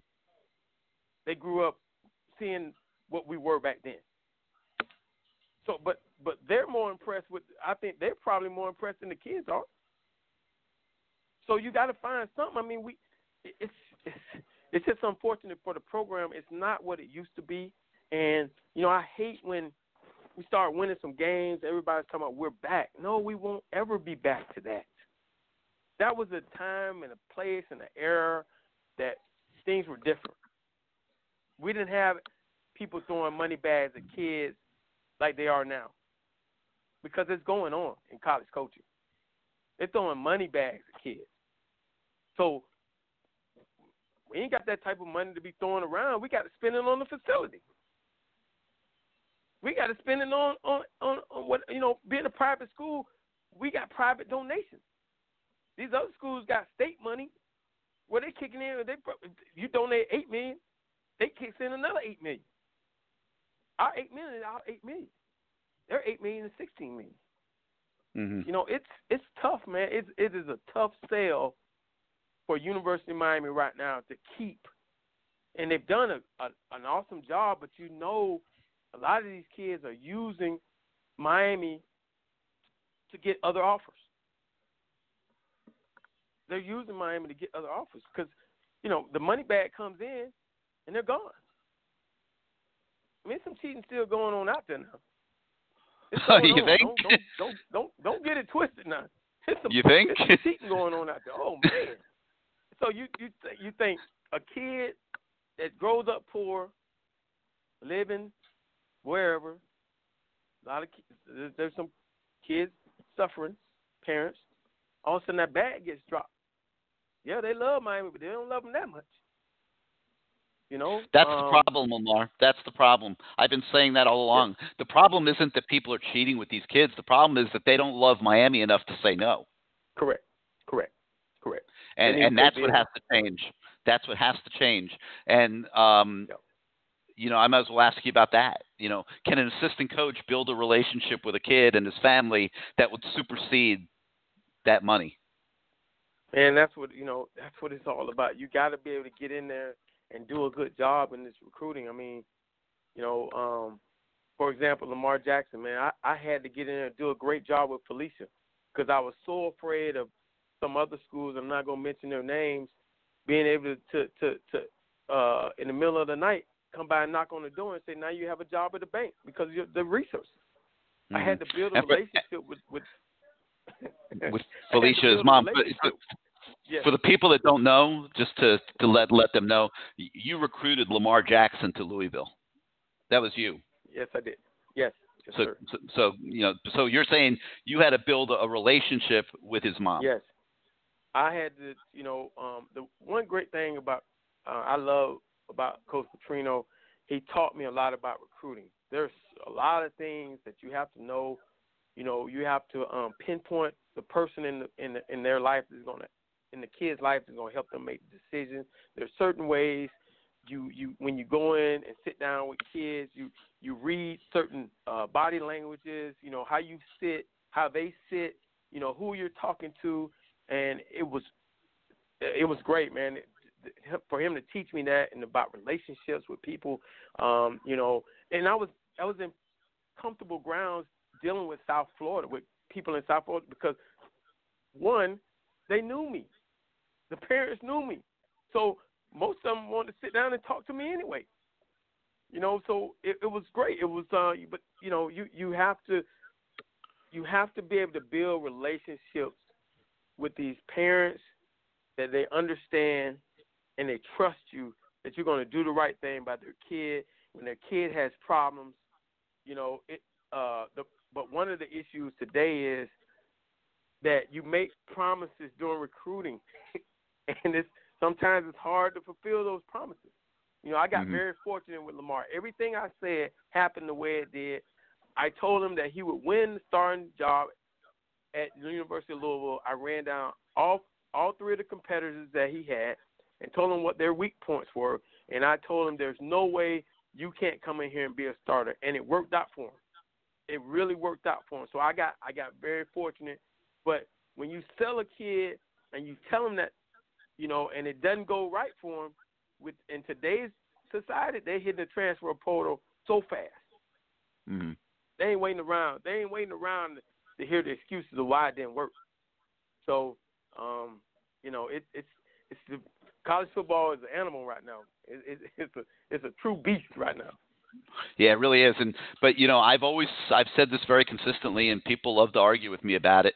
Uh, but I feel this passionately. Like we we all know that there's tons of cheating in college football, but to Mhm. me, the responsibility as it pertains to the University of Miami football program is you have to have the people in the building that have the tool Mhm. set to go out and build the kind of Mhm. relationships that you are speaking about that allowed you to Mhm. recruit Lamar Jackson and Mhm. and and you have to build relationships that will trump that that will make the parents feel like they do not need to prostitute their children to a university because they are all about the University of Miami. That is what has gotten totally lost, Lamar, in South Florida. The South Florida Mhm. football community has turned on this program. The best players are leaving in unison. And it's a huge problem because Miami does not have the elite players on its roster that it needs to get itself out of Dodge when they show up and they're not really ready to play against FIU, against Georgia Tech, against Virginia Tech. It you know, and that's the problem they have, and that's why they're losing all these games. And and uh, until they get the right combination of people in the building, whether it's with Manny Diaz as the head coach or not, it's I don't think it's going to change. And and and um, but I think anybody that thinks that relationships can't trump bags, I think is kidding themselves. Yeah, you know, it goes back again to what what I said earlier. I mean, it, you know, for him that being his first head coaching job, it it's about it goes by trial and error. Sometimes, you know, you you sometimes you have to make changes, um, uh, not just on the staff, just all around the building. You know, sometimes Mhm.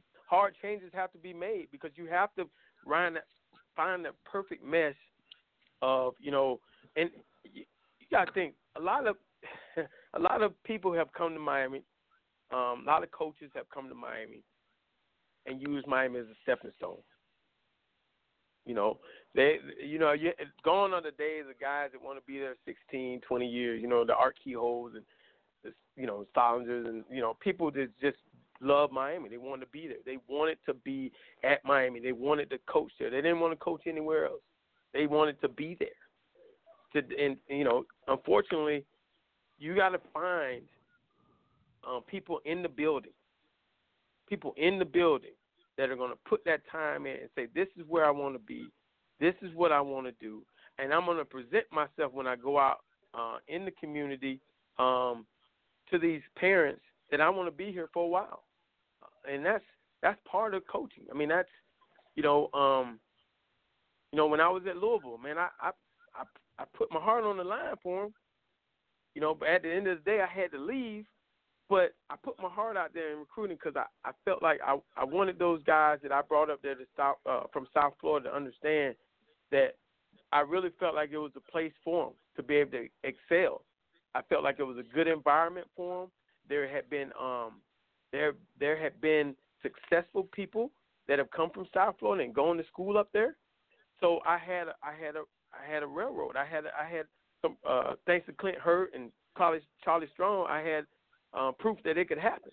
So I I put it out there. Now, one of the hardest things was being able to go and tell those parents that I now was leaving. But I had to explain why, and they all understood why I was going down the road. You know, they understood when I explained to them. I said, "Look, I'm an hour away. If I need to go over there and put my foot in this tail, I will. I'm an hour away. You know. Yeah, you went from Louisville to. Kentucky, just so people Yes, who don't know know. Louisville. You, I went from Louisville Yep.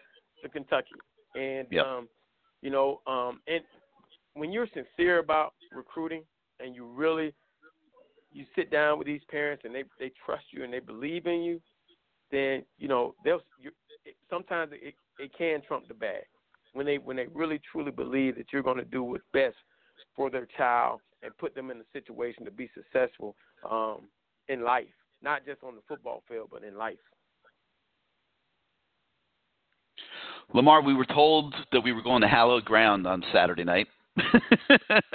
Yeah. I mean, I, you know, I, I I grew up at the Orange Bowl. I I, I went to the Mhm. Super Bowl back in '69 as a eight-year-old kid.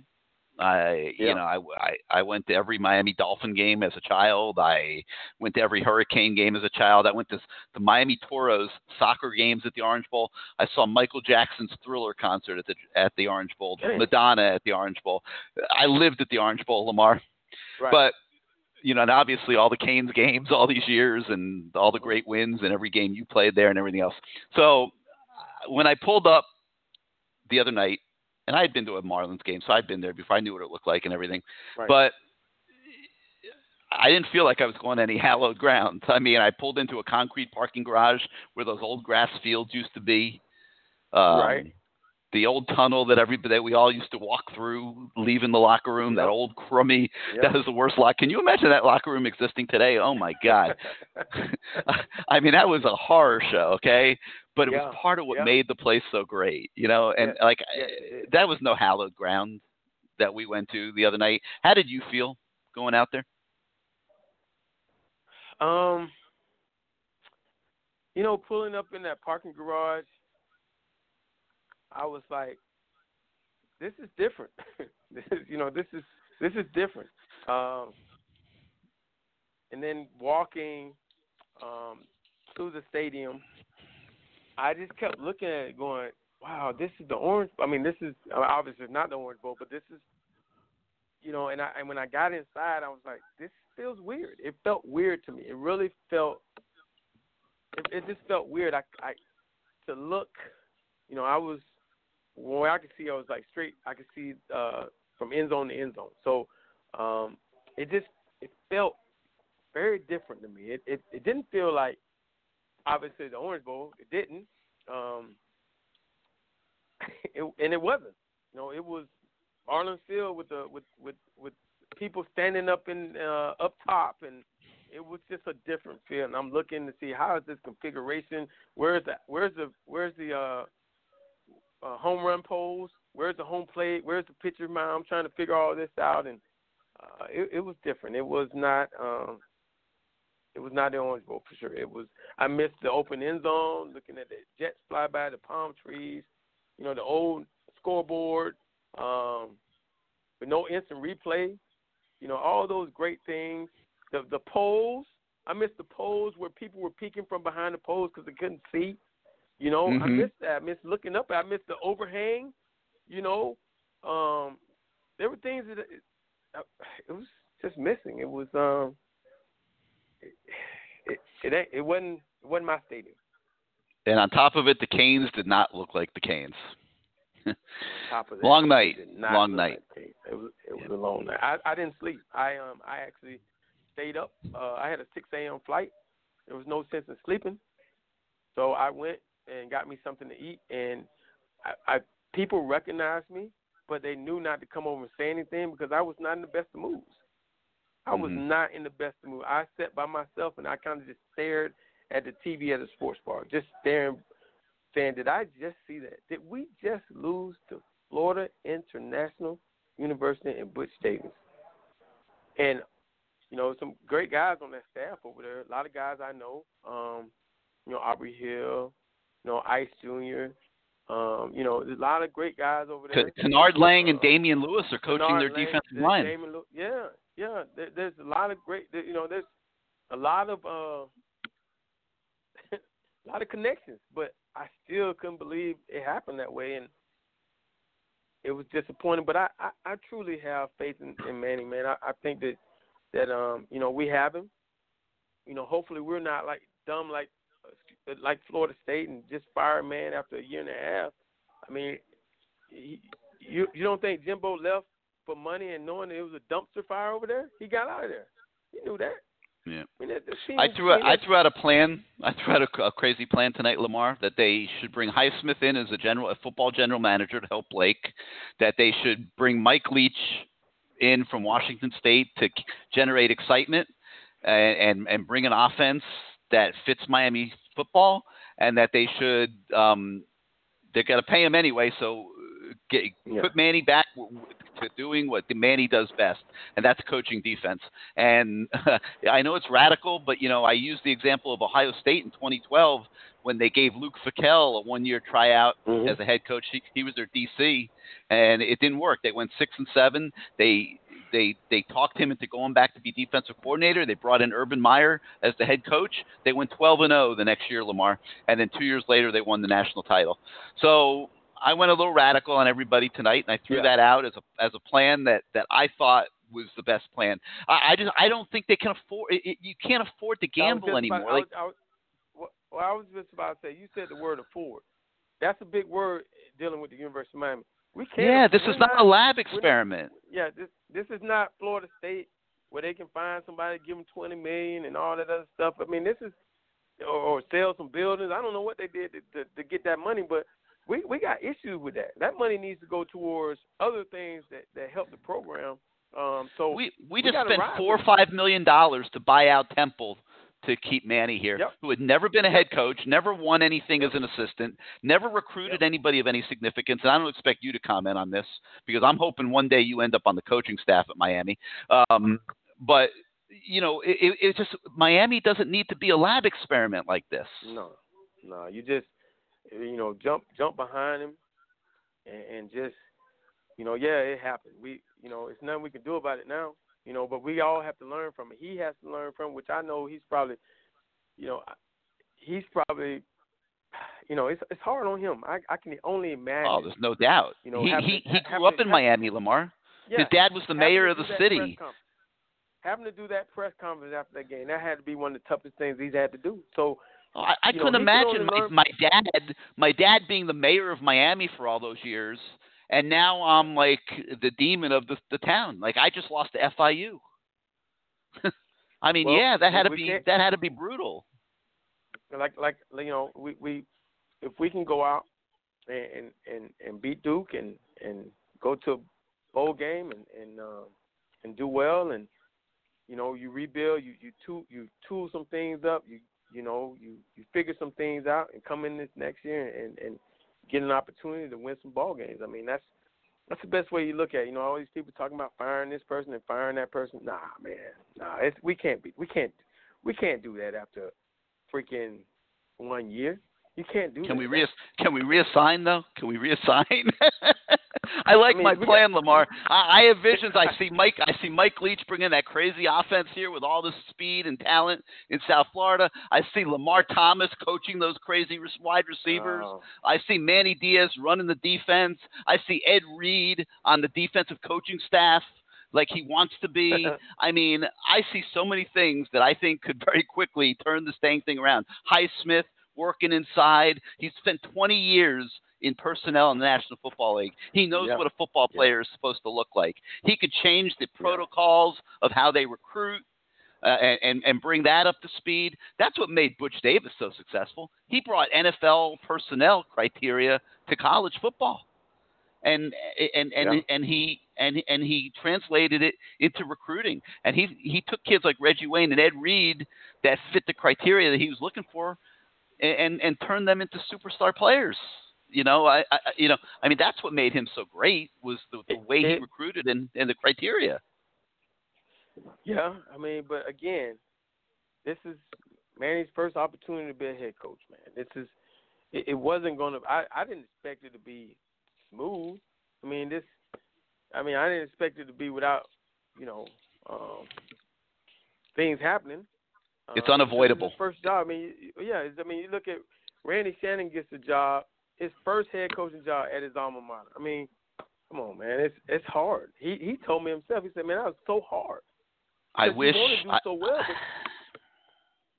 I was just gonna say, I, I, I wish he had gone to Temple and cut his teeth there, and and gone through all this learning that he has to go through there. in front of your It home would have been in front of your yeah. home people. That's it. And so, and that's what Randy said. You know, in front of your home crowd, you got to cut your teeth, and there's going to be lumps and bumps, and people Yep. know you so well, and they know your past, and they know everything about. I mean, it's hard. And so, and Randy had no know, resources. every- no, no, and he had He- some. He had a couple. He had a couple snakes on his staff. You know, and so you. It, it's Yep. hard. You you try to hire the right people. You think you have the right people, but people are cutting you, cutting their, cutting your back out from under- under you, and they're not in it to win it. They're in it to move on. You know, it is it is hard being a head coach. It's hard in, in college athletics, and you know, like I, um, you know, I, I'm really still really good friends with Coach Stoops. I don't know why he made the, the change at Kentucky, but you know what? I respected it.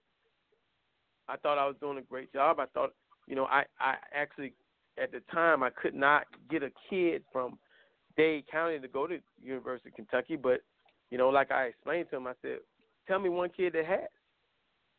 Mhm. I'm, I'm not a miracle worker, but you have me in, in Miami where I was recruiting. Eddie Eddie um, Gran had uh, he had uh, Broward and Palm Beach, which I think are a little easier to recruit than Dade County. You know, Mhm. Dade is about trust. You know, you got to you, they got to trust you, and Mhm. you know, he he we made a decision. He went with a guy he knew uh, that he had coached with, and you know, I I, I can only respect him for it because you got to find the perfect mix on your staff. You got to have people that you trust and they trust you, and and you're all working together for one common goal. And you know, I don't know Manny's staff. Um, I know I do know maybe one or two guys on the staff. I've had a conversation with Manny before. You know, one of the one of the greatest things Manny said to me was, you know, when I I came down to the um Paradise Camp, and him and I talked about when he set out a year at, at Texas. He said, you know, he told me keep my head up and it was all gonna work out for me. He said one of the greatest things that happened for him was sitting out that year because he got to spend time with his family. And I tell you, um, I have three little girls, and it's been heaven sent to be able to spend time with my with my, my little girls. I have a one year old, a three year old, and a four year old. So, you know, it's it's been great. You know, now it's time to get back to work, and I'm I'm I'm ready to go. Um, but that was a great conversation. I needed that at the time, so I appreciated that. So I've, I'm I've always been a big fan of his. So I think for him, you know, he's going to have to figure it out. He's going to have some hard conversations with with everybody in that building, and I'm sure somehow, some way, he's going to get it right. There's going to be some changes. You know, some people might get butt hurt, some people might not. It's going to be some type of changes, whether it's from the janitor on up.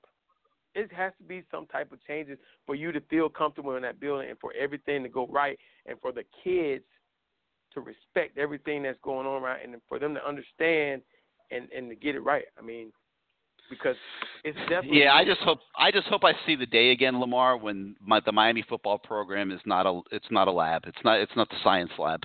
You know, it, Yeah. it's I, I I hope I see it again. I really do. It's been a long 15 years. Before I let you go, t- tell us about recruiting in Dade County, and and and and and what it's like, and you know why Miami's having such a hard time recruiting in Dade County. Man, it's um it's tough to recruit down there. You have to you have to you have to know you have to know the right people to talk to. You know, um, you know, you can go to a certain school and certain schools, and if they don't know you, they won't. They they you'll sit out there in that lobby for a second. You know, um, you got to know the right. You got to build relationship with coach. A lot of people don't understand that Miami is about building relationships. You got to go Mhm. sit down sometimes at schools that don't even have players and talk to the coach hmm and he has to know that. And and so hopefully in like two years he might get a player. But you go by there anyway to talk to him. You just can't come in and say, hey, hey coach, let me get that prospect list. All right, you don't really have no players, so I'm gonna come back when you get some. No, that ain't happening. Not in Miami. Mm. Those those high Mhm. school coaches will not open that door for you again. Um, you you- you have to build relationships with people, and you know that's what that's what it's supposed to be about. When you go in, I was a high school coach, so I, when when college coaches would come in, I would talk to them because I wanted to know about college coaching, and I I appreciated those guys that sat down and talked to me, and we talked football. They weren't in a rush.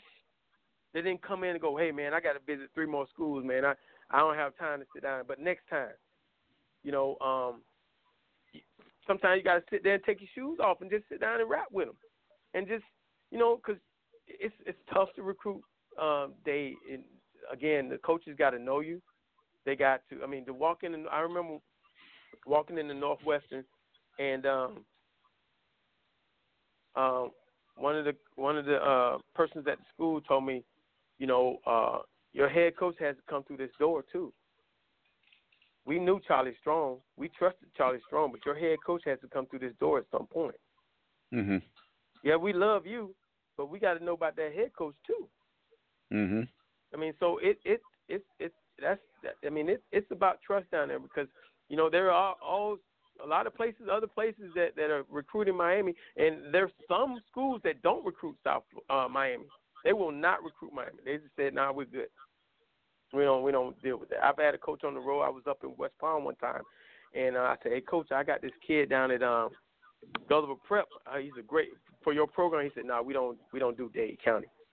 And I thought to myself, "That's why you'll be two and two and ten for your life." That's right. Yeah. but yeah, it's it's it's a tough environment, and uh, it's it's a lot of great players down there. Um, you know, um, I love going down there. I love being around uh, the, the, the coaches, and um, they they're really passionate about the game. Um, the coaches are, um, the players are. They they want to be great, and uh, that's what that's what makes Miami Miami. Yeah.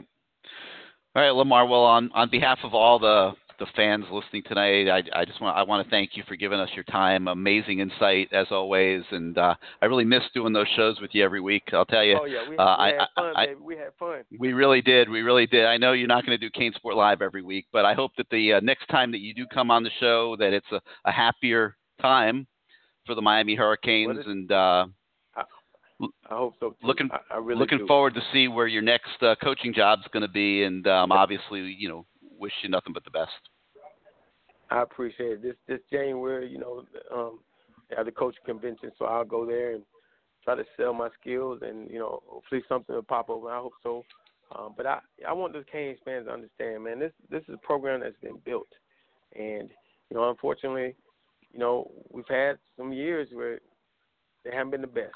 But you got to give Manny a, an opportunity and his staff um, to get it right.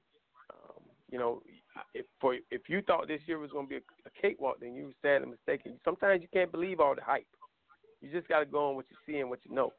And let it was a schedule. Up and, yeah, the, schedule. the schedule was so yeah, soft. it was, but but it didn't happen.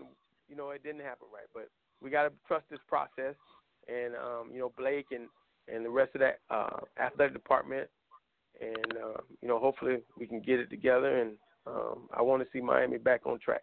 And um, I'm always bleed on the green. But if you know, if I have to play against Miami, if I have to coach against Miami, I got to win that game now. yeah.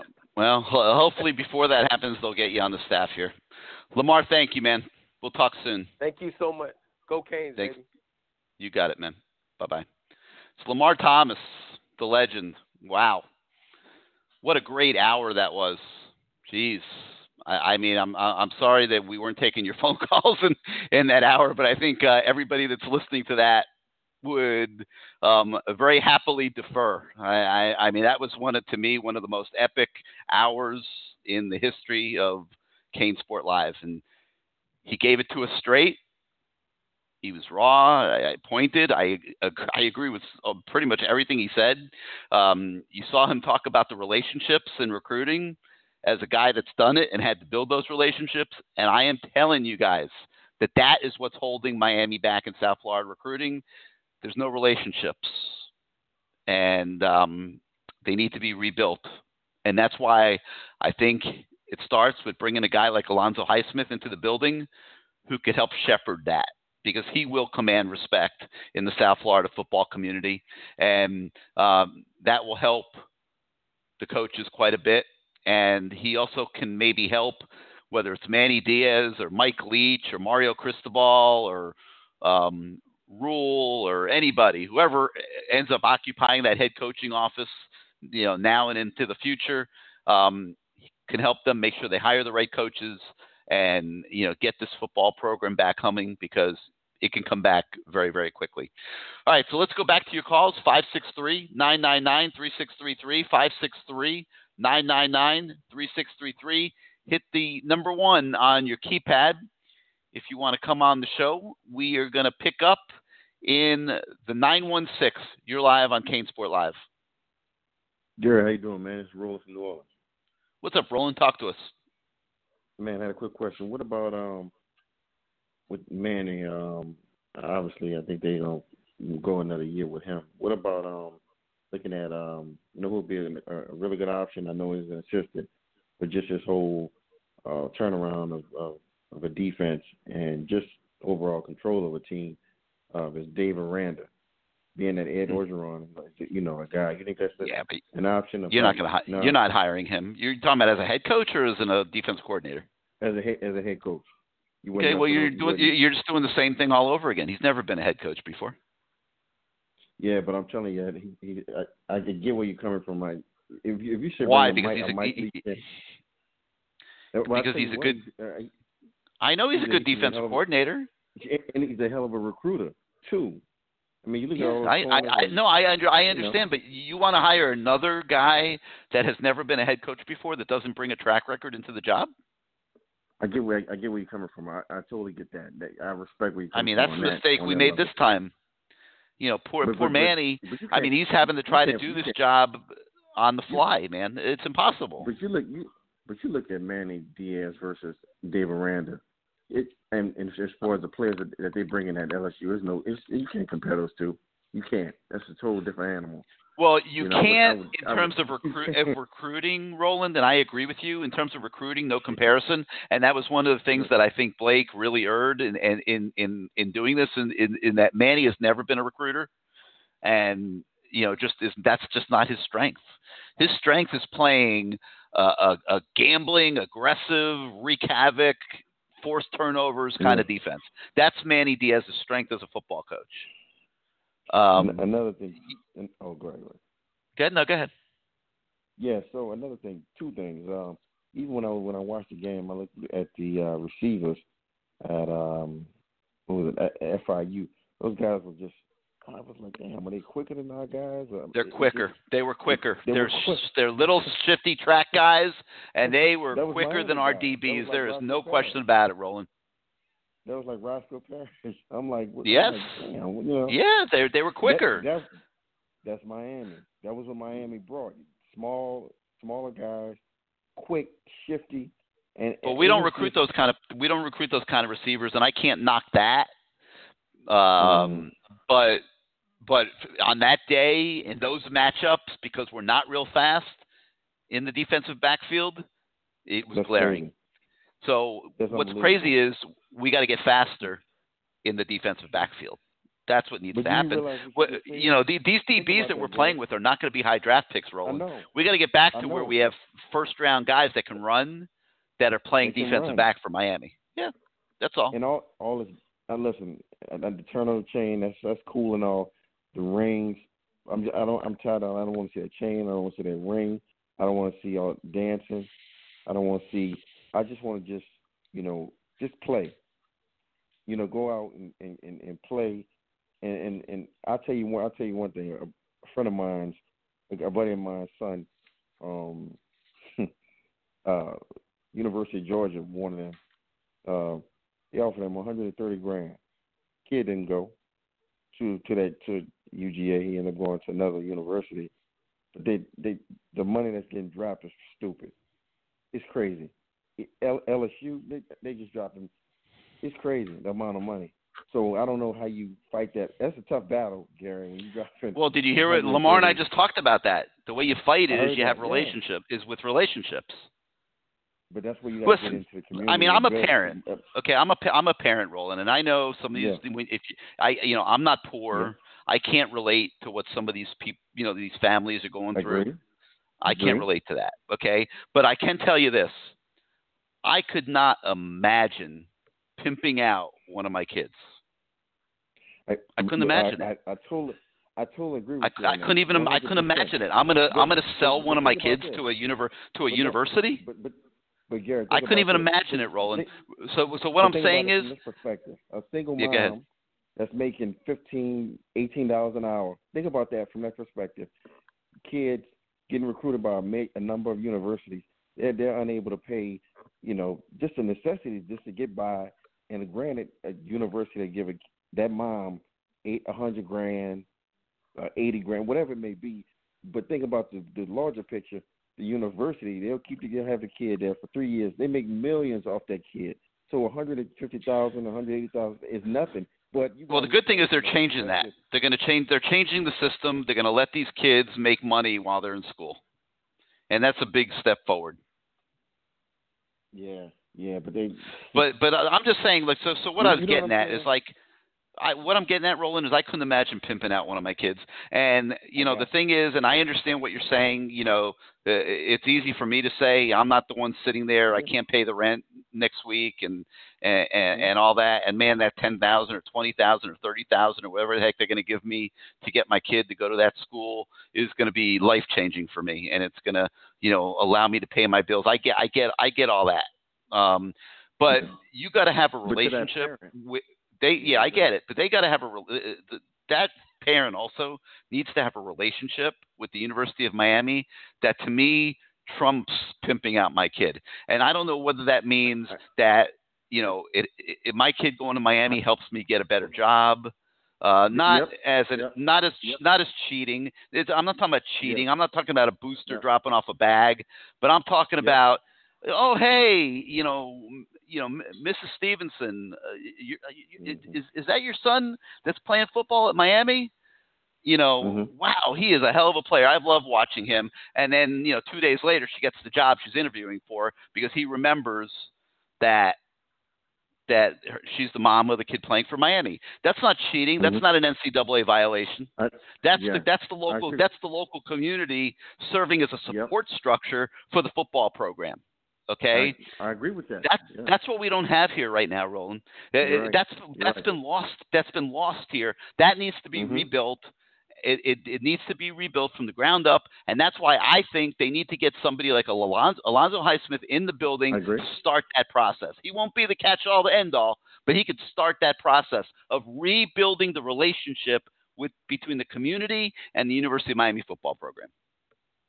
I agree, one hundred percent. It's just um, they they I don't know what the disconnect is, and, and it, we they got to get some recruiters, man. They got to get guys that can just go just be dogs and just say, you know what, we got they got to just park their asses at these at these schools in South Florida and really hunt and get these kids in, even if it's not that five star kid, but I I would I would it would trump that five star kid to have a, a two or three star kid that's coming from South Florida that wants to be there. I'm tired of all that dancing. I'm tired of. I just wanted to see. Just it's a process. I understand that, you know, Gary, and, and, and it takes time. But you got all the talent in, in South Florida and Manny Diaz, they, they need to just. I mean, I understand Jacksonville and all those other areas, but they need to lock down South Florida. And then you you've been saying that for 15 years, and it's like Yep. the same. But they're not going to do it till they till they get those relationships right. They're not going to have a chance. And right now, like it's not it's not even it's not even ten percent of where it needs to be rolling. I mean, I have never in my I've been around this that's all I'm program for over forty years. I have never seen it eh, anywhere close to what it's like right now. And somebody better start attacking it really soon, or else all of us in tandem that are fans of this program, followers of this program, cover this program, are going to continue to be living on this hard road that we're living on. You know, but there's just Yeah. no doubt in my mind about that. All right, man. Hey, thank you so much for being part it, of the show. Give us a call next Yep. week, man. Yep. Talk to you next time. Let's, you got it. Let's go to the 727. You're on CaneSport Live. 727, you with us? Yeah, I'm with you, Jerry. Who's this? Sorry, I had to take you on speaker there. This is Jake from St. Pete. What's up, Jake? Talk to us, man. What you got? So the um, oh, I was at that game. What a train wreck that was. Uh, I, you know, I I travel to watch Miami, and uh, I just like it, it, it's it, it, I I can't even describe how how just flat that team was, and you know, I listening to Lamar Thomas there talking. What what is Manny doing to develop leadership on this team? That to me just seemed to be lacking. Um, Can you develop that? I don't know if you can develop that. Doesn't it have to be ingrained? Uh, doesn't it have to be in the in in the makeup of the kid? You can recruit it. You can make sure Yeah, you recruit I- kids that are leaders. that's you know, but to me, like, i i are they trying to identify these kids? Are they trying to Don't do know. something about it? It's just like it, it's embarrassing when when how do you not find the will like like like Omar said how do you not find it within yourself to beat such an inferior opponent uh, you know, we we outsized those guys. We're stronger than them, bigger than them, faster than them. Maybe not. they did have the, those receivers were kind of uh, what I thought the problem was. They they just they owned that middle of the field. They were way too fast for Shaq and Pinckney. Uh, they were just eating those guys up all day long. Uh, that was uh, clearly going after them. But I mean, like the offensive line, how many times did they get blown up on third and one, fourth and one? Like, where's the pride? Where's I didn't see any of the coaches on the sideline get in someone's face. It's just, uh, oh my god, it's infuriating. So, I wanted to ask you, like, like with Lamar Thomas on there, and then you know, I, I was listening to a podcast uh, with uh, Brett Romberg and he had McKinney on, and they were just, you know, they they were laughing between themselves with like how little pride these uh these kids had, and like how you know they were joking around when they Yeah. came up there on their own dime to coach them, and I'm like, that It's, and it's you absolutely know, like, stunning. Yeah.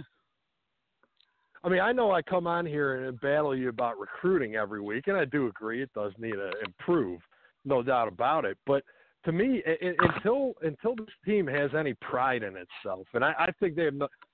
You, you would have thought they were trying out for the Rockettes in the fourth quarter, down twenty, the way they were dancing on the sideline. You had 25 mm-hmm. guys lined up doing stupid dances when you're down 20 points. I, you have no dignity at that point. Like mm. it's you were being embarrassed on TV in front of you. That that that crowd that was 80% Miami fans. That, that wasn't Yeah. a home game for FIU. That was a Miami home game. You're in front of your home fans at the the old Orange Bowl, and and you're sitting there dancing, acting like fools. And then these penalties too. These clowns, Silvera. eh, You know, at the end of the game, we're we're, we're maybe going to be able to try to pull something together, and then we have back to back, or on the same play, we have personal fouls. I mean, that's just that's no discipline. Yeah. I mean, to me, it, that that's the Miami of old. Uh, th- these guys were disciplined. They had pride. They took care of it themselves. They didn't need a coach telling you get ready for a game. And until that culture comes back, we're dead in the water. Recruiting, you can recruit all the five stars in the world. If this attitude and culture doesn't change, this program's dead in the water. And I don't know if Manny can turn that around. I hope he, he can. But is there any discussion about bringing old Canes back? Uh, you know, 'cause, I mean, I actually I Not love yet, your but- your. I loved your thing with Leach. Uh, you know, I, I th- but I mean, I, I think I love the idea of Mike but what are Mike Leach working in tandem with Manny Diaz. Let Manny run the defense, let Leach run the offense, and and and and put together get some recruiters on the you know in there and and bring Ed Reed back and and and and let's go, man. That- let's go to me, that's and, gold. yeah, I love it, I- and it, and it like, can happen. I mean, that's I'm not- fantasy. like, I'm not throwing anything out there that's crazy. Like everything I said tonight could happen in five minutes. Highsmith could be in the building. You- Leach could be in the building. If you could just get Manny to go along with a plan like that, Manny and could go along with that. I, I mean, he like he you might not. I, I'll, I'll say it for you because you know you got to interview the guy and He stuff probably like that. wouldn't. He's got an ego. I, I think that Yeah, well, is, if, if you have an ego, you got to be able to back up the ego, Jake. Uh, well, you that, gotta be able that's just it. Because then, no, I mean, and that's the thing. And I think that's leaching into the players. You know, at first I, I, I kind of liked it, but you know what I loved about Manny? The the the the thing I was I'm a huge man or was I, after this I, I can't I can't anymore. But uh, what I loved that he did the first thing he did when he took over, he bust them all to the Orange Bowl and made them or the not the Orange Bowl but the Hard Rock made them watch Duke while he, they were running. Or Yeah, that I worked, believe right? that was the Duke game. That worked. That worked really well. We haven't lost to Duke You know, yet, I but think- we, you know, but but but you know, No, no, but- we lost. We lost to worse than Duke Saturday night. I see a team regressing as the season goes along. Like, like not necessarily in terms of talent, because I think there's different guys clicking at any given point in time. But there's just the preparation of the entire team in its entirety. Like, you know, it's no one's ever on the same page because they're all just kind of working haphazardly. Uh, Mark Romeo Pope- Finley had probably his best game in the season. Mark Yeah, Pope he in the great. very few plays he got, he looked awesome. Jeff he Thomas, caught a pass me, the other night. is- He, he he caught a pass the other night. It was like it, it was like strike up the band. Let's have a parade. Uh, it, it- it's it's Well, like there's there's just some, there's something wrong. Cancer. There's something wrong. Jeff There's Thomas to something me wrong. is stage four cancer. He's got to go. That that guy. I- I mean, I couldn't stand. He was out there almost the whole game dogging it, and then you got Pope who got in, and he actually, you know, he did something with the. I mean, what he was in there for what, maybe ten snaps the whole game. Had Mhm. two catches, did something. Thomas, what was he doing? Not blocking, slacking on routes. He, all he wants to do is run straight. He doesn't want to put any effort in. He's he's a bum. Yeah. Um, but I just I don't know. But I, to me, like I, I think what what this program needs, they need to get some of this old blood in there and and, and just start. A like uh, to me, I I would fire Stubblefield yesterday and hire Lamar Thomas because I think that's a guy who could own Dade recruiting. And truthfully, He, he you can know, he can he can help Dade recruiting, and he he, he could go to, to other pockets of the state and help too. I would love to see them get Lamar on the staff. And then, like, yeah, get Banda too. Get rid of him. What has he done? Mean, Rumph, he's coached up Well, the cornerbacks, but There's there's only one problem. You say there. get rid of you say get rid of Banda. Ban- Banda's the most passionate recruiter on the staff. I mean, uh, they don't have too many of them. who's the, who's his get? Who's his big get? Well, he doesn't win a lot. That's the problem. But he cares. He cares about it. Well, like great, you know. Hey, hey, rah rah rah. Yeah, I lose every time, but uh, but yeah, I'm always trying hard. Uh, Who cares? Yeah. Like, I, you know. I know. uh, I I I know. I'm just trying. You know, I'm, day, everyone dogs on Rumph, but hey, at least Rumph's gotten a few uh, four stars under his belt, uh, and at least the guys he's getting, he's coaching up. Banda, I don't think he's really coaching up all that much. He's, you know, I don't know. He just, uh, I, I don't know. I, but to me, I just, I think we, we've got all these old canes that.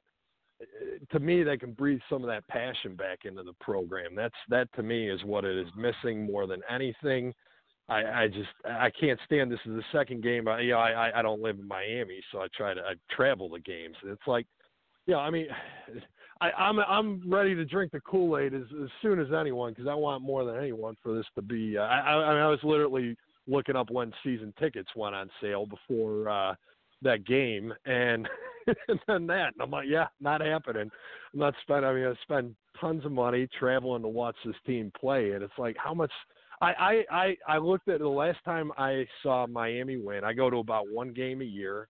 Uh, you know, and in the last 15, 20 years, I've probably been to about 20 games or so, 25 maybe. The last time I saw them win was in the Peach Bowl in 2005 or four. I mean, it's just it's ridiculous. I went to this Wow. one thinking this is no brainer. How, how could I go wrong? Finally, I'm going to go to the old Orange Bowl site, and it's just like you know they're, they're going to kill the program with this if they can't get this turned around. Because I mean, you know, I'm sure there's a lot of guys like me where it's just like you know, I mean, it's it's not killing my bank account or anything to travel, but it's just not fun. I, I left that game physically ill. I didn't even drink, but I felt like I was hungover. I, I mean, I had one beer, and I, I literally felt like I was going to vomit. It, it was that bad. Uh, I don't know, but uh, yeah, hopefully All right, uh, Jake. he's got to he's got to shake something up. But yeah, hey, thanks for the good, great Thanks show. for calling in, man. Love it. We'll talk to you next. Yeah, we'll All talk right. to you next week, hopefully. Yep. Bye bye. All right, guys. I got to take a quick second here because I want to talk about one of my favorite restaurants in all of South Florida, a place that I, I always find time to visit, and that is Sicilian Oven. Um, one of the best and rapidly expanding dining concepts in all of South Florida. And I don't have to tell you that there's hundreds of places all over town where you can go to eat, get great Italian food. In fact, I'm surprised that Lamar Thomas, when he left Marlins Park the other night and needed a place to just hang out and eat away his sorrows, didn't end up at Sicilian Oven. Um, because there's no place quite like it with six locations throughout South Florida. There's a plantation location where I go for lunch all the time personally, and I uh, I eat their pizza lunch specials.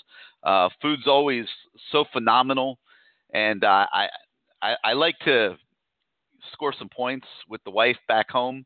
So I'll always bring her some Sicilian oven food, and uh, it always does the trick. And uh, she loves pizza, but nothing like she loves Sicilian oven pizza. And um, at Sicilian Oven, they offer a new way of dining with a philosophy based on the best ingredients and flavor combinations mixed into a carefully designed menu. uh, with recipes that have been handed down from generations through the DeSalvo and Garavuso families. It begins with those classic pizzas I was just talking about, with traditional toppings, and it expands to gourmet and select pizza combinations that are far removed from what you will find at the nearest corner. You love chicken wings? Sicilian Oven's wood fired rings are marinated for 24 hours in Italian herbs and spices and served with caramelized onions. Sicilian Oven also offers a wide array of specialty dishes from eggplant, carpinato, and parmigiana to mussels Mario, fire roasted shrimp Palermo. They have soups, sandwiches, salads, pasta dishes. No matter what your taste, you will find something great at Sicilian Oven with those six locations throughout South Florida.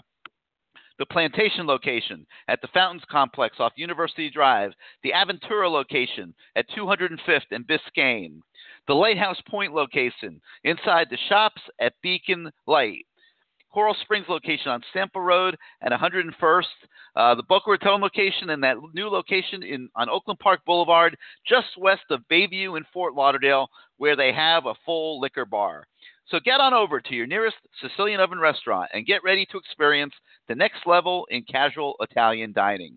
You can visit SicilianOven.com to find the nearest location to you. It's Sicilian Oven and SicilianOven.com. You will not only love the taste, you will taste the love. And uh, no better way to kind of recover from a tough loss like FIU, which is going to live, I think, with everybody for, for many, many weeks here, regardless of what happens Saturday at Duke. A good way to just wash that out of your system is with food from Sicilian Oven. So I hope those of you that haven't tried it yet get out there real, real soon. All right, 563 999 3633. 563 999 3633. Hit the one on your keypad if you want to come on the show. We've got about uh, 35 minutes or so left.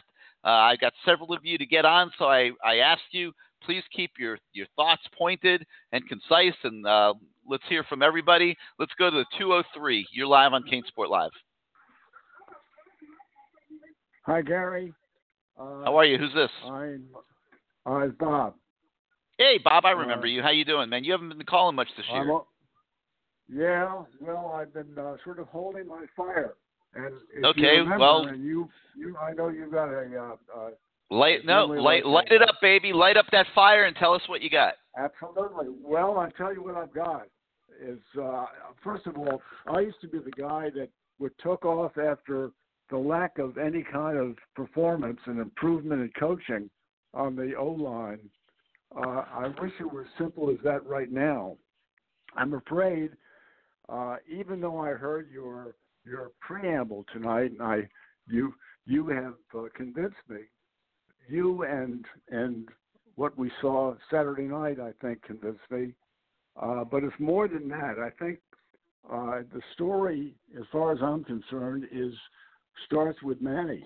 Uh, I was a hoper and maybe even a believer up until uh, not just Saturday night, but the uh, the interviews and the reporting of the way he coached these kids up or slash down for before the pre the for the pregame. This guy's instincts and the way uh, he he I think gets them to focus on, uh, I'd say, the wrong elements, resulted in this guy having a team that went out and slept walk through at least the first three quarters. And uh, as long as he's in charge of that program and speaking to them, uh, we are uh, we're destined to lose periodically, uh, at least to teams like FIU and and worse. Uh, and the quicker we can find a way, if, if you say uh, settling up with with a uh, with a Leach or someone like that would be fantastic. Uh, honestly, I'd say that's pretty remote, but but some way of getting him at remote. least at, at least neutered. It It, somehow, it doesn't have to be remote. Just to just to just to clarify, if if Blake James woke up tomorrow morning and said, "I want Alonzo Highsmith in my building, I want Mike Leach in my building, I'm going to pair him with Manny, and I'm gonna I'm gonna talk Manny into going back and coaching defense, and let's do the right thing for this program, and let's try to get this thing straight." If he woke up tomorrow morning with that thought, by tomorrow night when he goes to bed, everything could be done. Mike Leach would come Gary? here. He would say yes. Uh, it, it would it would take one it would take one phone call.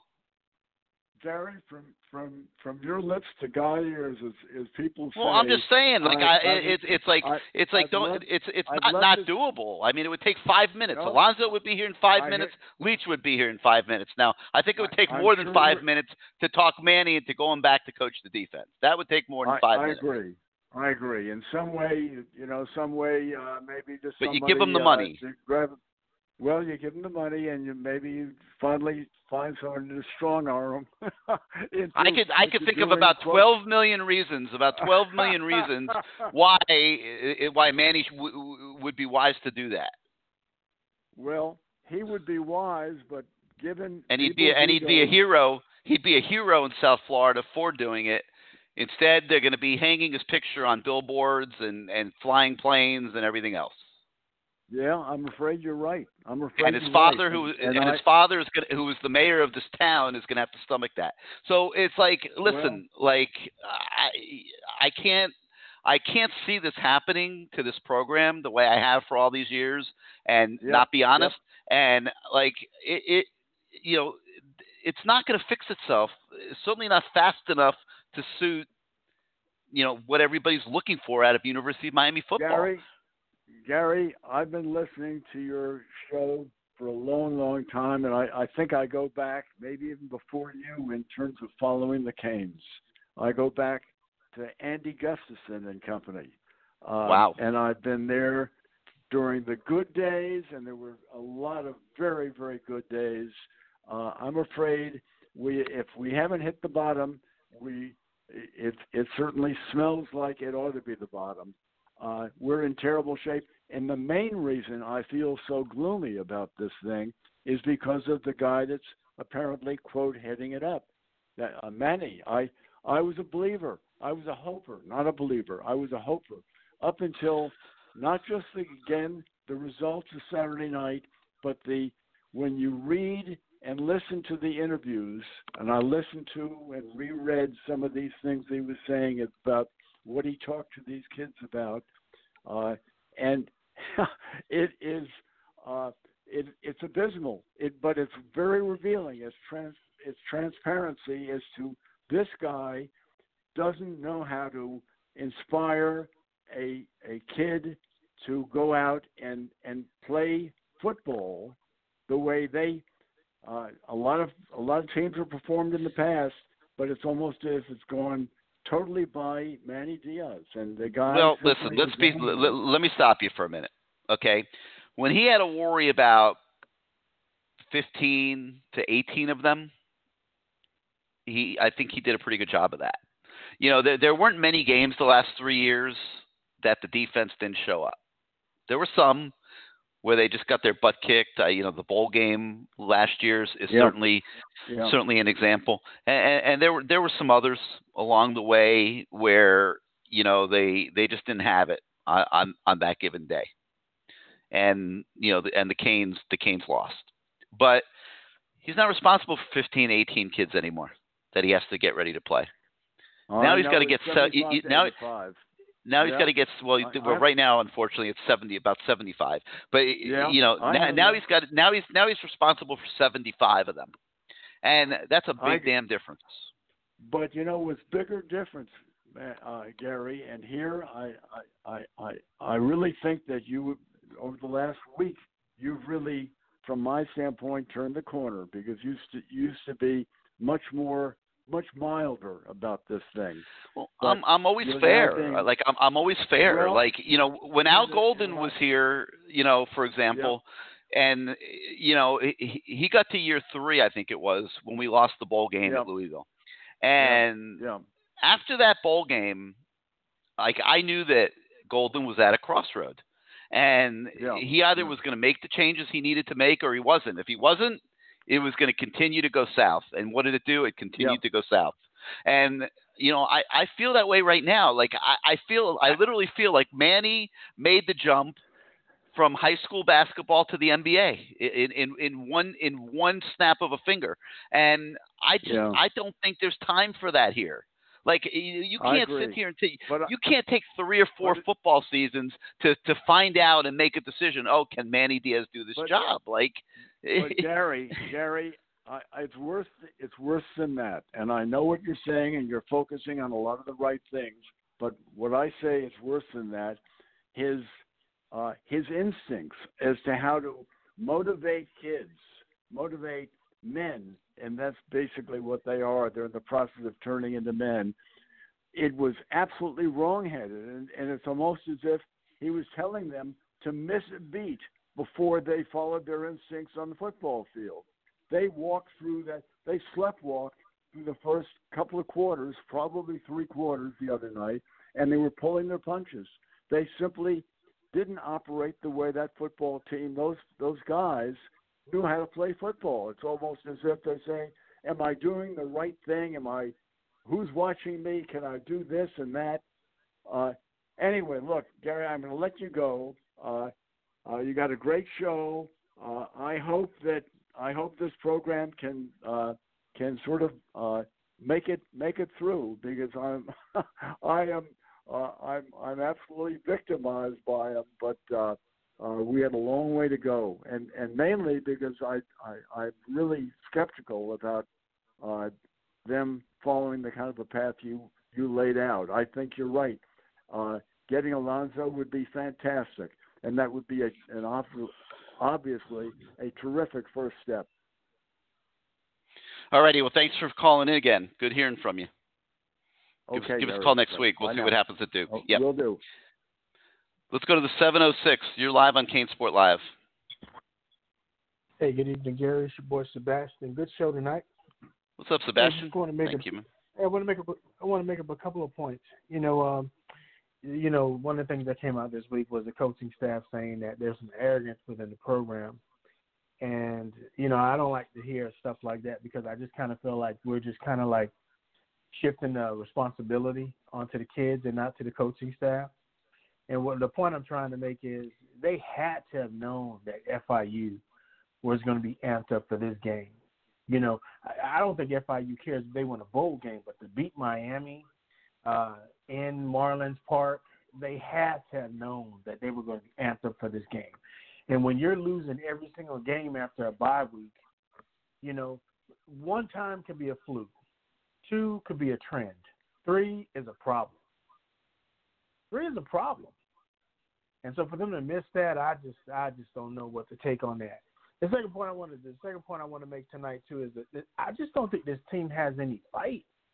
I just don't think they have any heart, and I don't know where that comes from or where that stands. But you know, everybody takes glory out of beating Miami, but when do we relish in beating you know a top team? You know, the last time we we've beaten somebody of any substance was Virginia Tech and Notre Dame. Uh, what was that like two years ago? And it seemed like it was just eons ago. And when I say this team doesn't have any fight, what I mean by that is, I mean the only way we're going to ever be successful, like in the coastal or anything, is can we can we get a first down on third and three? That's how I watch a football game. And when was the last time, as a Miami fan, you watched the game and we needed a first down, and it was like third and two or third and three, that you had any confidence we could run the ball and get it? That's a shame. That's an absolute shame. And third and three is a reflection of what do you do during the off season? What do you do during like summer conditioning and stuff like that? There's absolutely no reason why we can't get three yards at all. At all. Yeah. So, uh, so, so, so, so the so the question, so the question I'll pose to you tonight is, you know, I know you say, you know, let's go. out- it- But first of all, I'm gonna be in North Carolina this week, so uh, I'll be at the Duke game. So I need to, I need to know how I can find you. I'm not going to be there. I can't. I can't. I can't. I, I, I canceled my trip. I'll be honest with you. After Saturday night, I was so fed up. I I canceled my trip. I- Wow. Oh yeah, I, you know, God. my my my son's coming home for Thanksgiving, and I said, you know what? I'm Oh I'm staying and I'm Oh spending the weekend with my family. I, Oh I, my I'm not going. I'm not I- going to Duke. I, I I can't let you off the hook. As much as you beat us up about it, and I'm going to North Carolina, I'm going to be in Durham, and I can't believe I'm going to miss you. God dog it. Dude, I'll be- I, I'll be honest. I I can't. I canceled it on Sunday. I said, you know what? I said, dude, I mean, it's a meaningless game. I mean, the game means nothing. I mean, I it- game may mean nothing, it- we're not playing for anything. We're not playing for a better bowl game or anything. We're already going to be in the bottom tier of ACC bowl games. I mean, it, it- there's. I decided Yeah, to spend some yeah. time with the family. This, you know, instead. Gary, Gary I, I I just closed on my house today. I'm moving. I've been dealing with movers all day today. I rerouted everything going on this weekend, having stuff delivered at my house so I could be in Durham to see you. And I can't believe I- No, don't tell me that. Come on, come on. No, don't do that to me. I'm- go to every game. I'm at every game for the last 40 years. Come on. I, I, I, I could count on one hand the number of games I haven't been physically at in the last 40 years. Okay, so so let me leave with this because you got a lot of other callers coming on. I need you to just do me a favor. I mean, I'll let y'all think if you just do me a favor. Yeah. Um, the next time you talk to the coaches or whatever, you just gotta ask them. I mean, how important is the improvement on the offensive line going to be as far as a priority priority going into this off season? Oh, I it's a huge to priority. I, I got to go back to that third and three. I mean, you know, Manny, when he came to Miami, he fixed the defense in one year. I mean, he really did. He fixed it in one year. But, I mean, when we lost that game against FIU, they're talking about player arrogance. I think it was coaches' arrogance. You know, we wouldn't have been so critical of them if both times we got into the red zone and we got into the five if we'd have kicked field goals. I just don't think we'd have been that that critical of them if we'd have kicked field goals. And we we knew our team was off.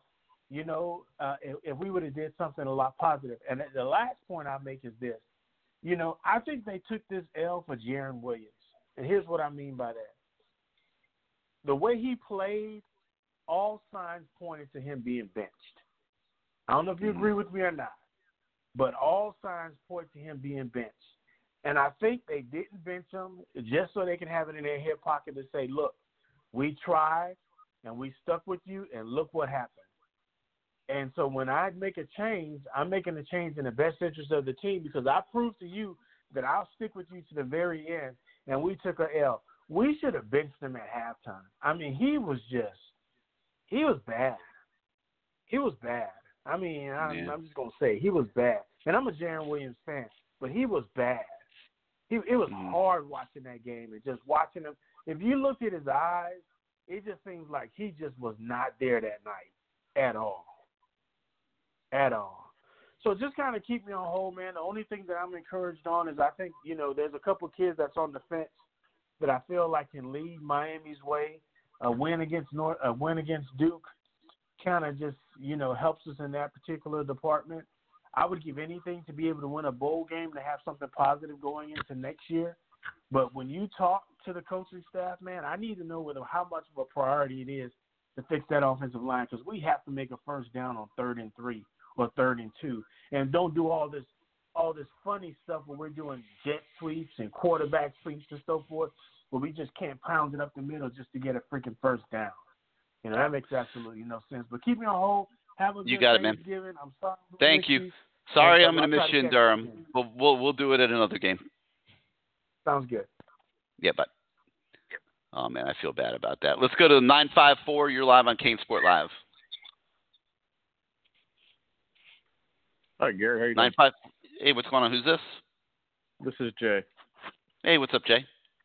Shoot. What's up? Uh, not much, man. I uh, been a been a few weeks. I uh, called in after the I think the VT game, and it was a shit show then, and it's even worse now. You got a 17 to 12 win against Central Michigan. You lost to the worst team in the ACC in Georgia Tech. You had to be down 28 to nothing to open up the playbook. It's it's been a chronicle of errors for 11 months, starting with the stupid Royal Rumble. Then you had these morons showing up on a damn boat to a party, and then they ask, they wonder why their team is arrogant. Their team is arrogant because they are. They're a product You of know- Miami. I told you that a Y- month ago. Miami. you know what? You're you're, you're making a legit you're making a legit This- point. I mean, This team Yeah. is all flash. It's no substance. It's dancing on the sideline. It's turnover chains. It's touchdown rings when you're getting your ass kicked week in and week out. It's freaking buffoonery, okay? And we're supporting a bunch of goddamn idiots. We're supporting a CEO of a football team. If if a person ran your company, you own your company, right, Gary? You've been self-employed pretty much your whole life after the Herald, correct? correct. Okay, and you have Matt and Jimmy Martz, who you've known for 40 years, and other guys on your Yep. staff. If you guys had 18 subscribers instead of the amount you have, and were struggling to pay the bills, and you were out there showboating like you're the greatest thing since sliced bread, you'd be a, you'd be looked at like a moron. Correct. That's what the country looks at the University of Miami football team like morons. And you'd say you need four or five million dollars to hire a head coach. Yes, you do. And you know what it's called? It's called an investment in your school. The University of Miami would be a shit university without the football program of the 80s and 90s. The football program made the University of Miami.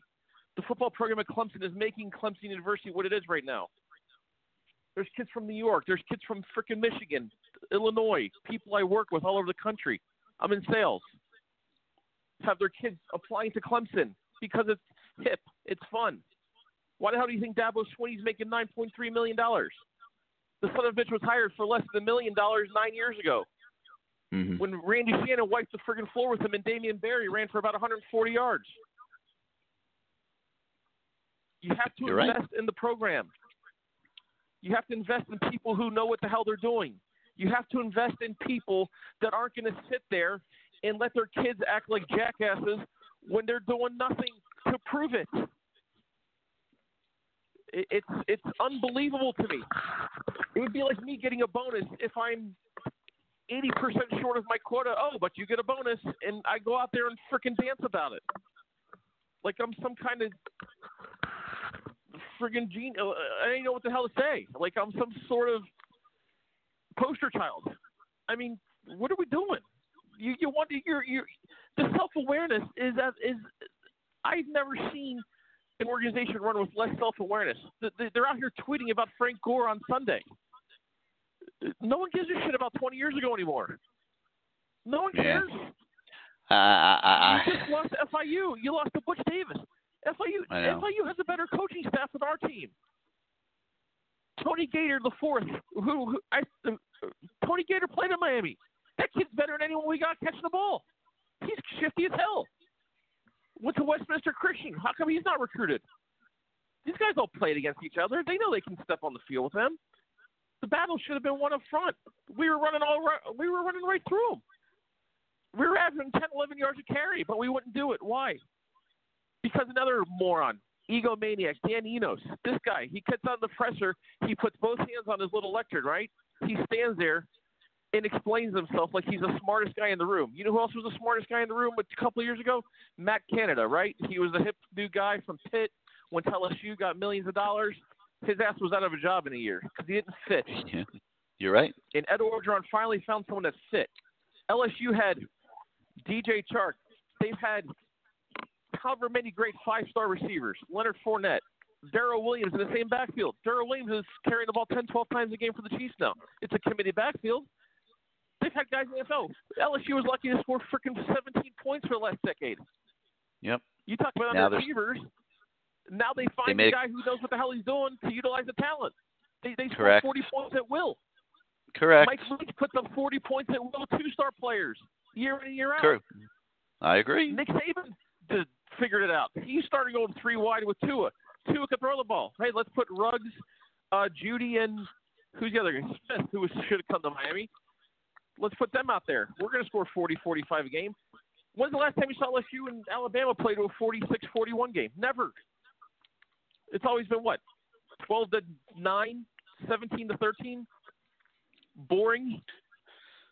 Yeah, Jay, I feel your passion, man. on that Florida defense like it was nothing. They got a freaking running back who's a moose. He's having a better college career than Leonard Fournette had because he's allowed to play. Orgeron figured it out. We got to get this guy out of here. I'm sorry, Diaz is not the answer.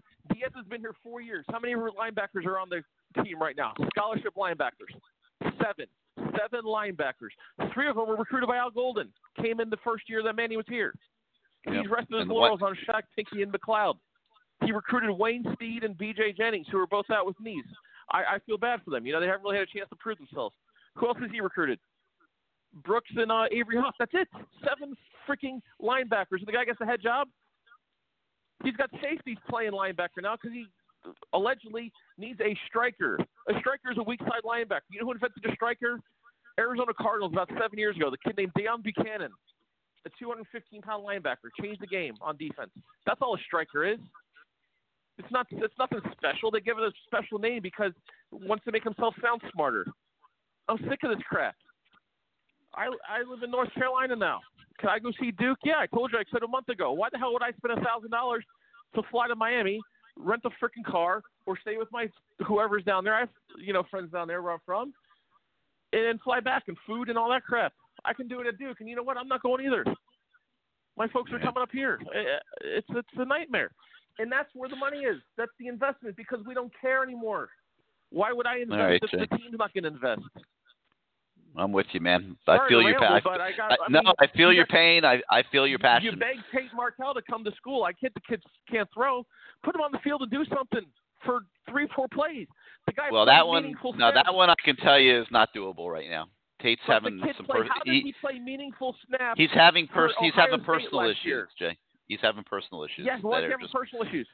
Because he's mental. because people have people have personal What do you- issues. I you can't you know uh, you know these kids are no different. that right now, but earlier in the year, the kid was on Yeah, the field. well, Uh, the kid played meaningful He's not. He he, he, he can't. single He, he cannot play quarterback. He can't play quarterback. I've I, I've I been saying get that it. since spring. Yeah. So let him run the freaking ball. DJ can't play quarterback. No. When DJ was in the Wildcat for, he's played about ten snaps at Wildcat. Uh, He, the guys run for about at least seven, eight yards every time. Yeah. I mean, get some wrinkles, get some creativity. All right, Jay. I, I gotta mean, let you go. Great call, though. I gotta let you go, but great sorry. call. Great call, man. I, I feel your I feel your passion. I feel your pain. Call next week, all right? Call Right on. earlier. Right on. All right, man. All right. But wow. You think that guy cares a little bit? Let's go to the nine seven three. You're on CaneSport Live. Gary, Gary, Gary. What's up, Ross? Go for it, Why- man. We're at it. We're, we're short on time. me- why would you let me follow up that guy? Yeah, that's a tough He act to follow. For pretty much 95% of us, man. Except know. for the Tate Martell thing. I'm not letting him on the field, even if he had personal problems. No, I have agree. no more Yeah. interest in that guy. But anyway, I'm not No, here we- to bash him. Hey, No. listen, Lamar Thomas, are you kidding me? Man, That was awesome, I? I, I, I, I text that guy every now and then, man. We talk back and forth. That was awesome. It might be the number one person, and that's not disrespecting to Leon Searcy or anybody. Yeah, he was he incredible. broke down. Hey Gary, I used to watch you guys. I think I brought it up on two years before. I used to watch you guys on my old Gateway computer when you guys had the show. Uh, Me and Lamar? palm trees. You had palm Yeah. trees around. You guys had like Yep. a makeshift stage, and um, I forgot what restaurant it was at, but it was cool. I think You it was know, Miami Prime. I used to lose feed, and I'd be mad as hell. that I don't get the feedback in five more minutes, and you guys would come uh, come back on. I used to I used to love watching that man. But um, Lamar's yeah, the um, best, man. He is the best. passionate, Yep. passionate, and he cares. Um, listen, yes, he does. you made a point. Um, you made a point earlier. You said um, when when you talk about with the parents and you know they can't afford it, and when they get the money, how um they they feel how can they feel good about it before in the past? Like say back in the day like back let's you know i'm not that old but let's go back in the day when um even your parents gary if they was doing something they didn't want you to know they just didn't want you to know they'd take the money or something and they'd just keep it from you. These days you don't have to keep it from the kids. The kids want you to take the money.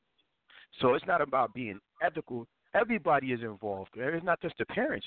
The the kids is like did you get the money they're asking the parents, "Did you get the Did you get the hundred and fifty thousand that we're supposed to get?" So, so the parents don't have no shame about getting that money anymore because the kid is one is involved now. He's aware. Unlike back in the day when if the kid if the parents got a couple of shillings, a couple of you know, they say peanuts in the back in the day or something like that, they hide it from the kid, go to school and do what you gotta do and I, we'll take care of business over here. The kids is getting some of that money, everybody else is sharing. I just want to make that point. They don't care anymore. It's no um, it's no more there's no embarrassment about getting that money anymore and that's why they'll be that's why they're willing takers from from uncle to parents to kid. And I'm not calling any particular kid, but I am saying it does happen. Anyway, I, I get you. Listen, Gary, you know what? I I wasn't even going to say. I wasn't even going to call, man. And um, I, I, I was numb. Um, I was on a basketball trip, and I turned I turned the game off, and I I couldn't keep myself from keeping it on. So I said, let me turn it back on. And I looked up; it was 28, whatever. I said, "Oh my God, we are going to lose to a school that's a notch above a community's college. They're mm-hmm. a notch. I don't I don't care about no facility. They're a notch above community community college. Yeah. That's who we just lost to. Well, and all this culture stuff that I, listen. I heard Manny in the morning show, right? Because I want to hear what the nonsense he had to say. I didn't want to hear any more after I talking about start talking about culture. I, I blocked out. I, I, I, I signed them. I signed them off of my head because you can't you can't keep talking about culture and you're the one that's creating that culture. Your caller just made a great point. The boys they went out on the on the yacht. The arrogance, the kicking kicking Florida State or whoever they kicked out of that meeting or whatever, drinking the beer and acting a fool to come lay an egg against FIU. I don't want to throw away the um, the Florida State win because I love it, but none of those other victories mean anything because you just lost to FIU. Mm-hmm. And he should be able to live with that burden until he either fix things, and the way he has to fix things is by getting rid of some people. And if he doesn't do it, he needs to be fired himself. I don't. Well, we'll see what happens, Ross. I I can't tell you what's going right, to happen. Man. I don't know. Yep. Enjoy All right, man. Call it, next man. week. Enjoy the, enjoy the segment, man. Lamar Thomas was great, fantastic. Yeah, he was. He's awesome. All right, man. All right, we'll talk next All right, week. bro. Yeah. Thanks for being part of the show. Let's go to two one four. You're live on CaneSport Live. Hey there, it's Kenny from Dallas. What's up, Kenny? Shoot, give it Well, to us me, quick. Let, let me first by tell you for your your, your last two shows uh, were outstanding. Your interview with Thank Blake you. James was tremendous. You should be a professional interviewer. And your show where you, you went over Miami's offense and defense over you know for next year were tremendous. What Thank you, man. an embarrassment!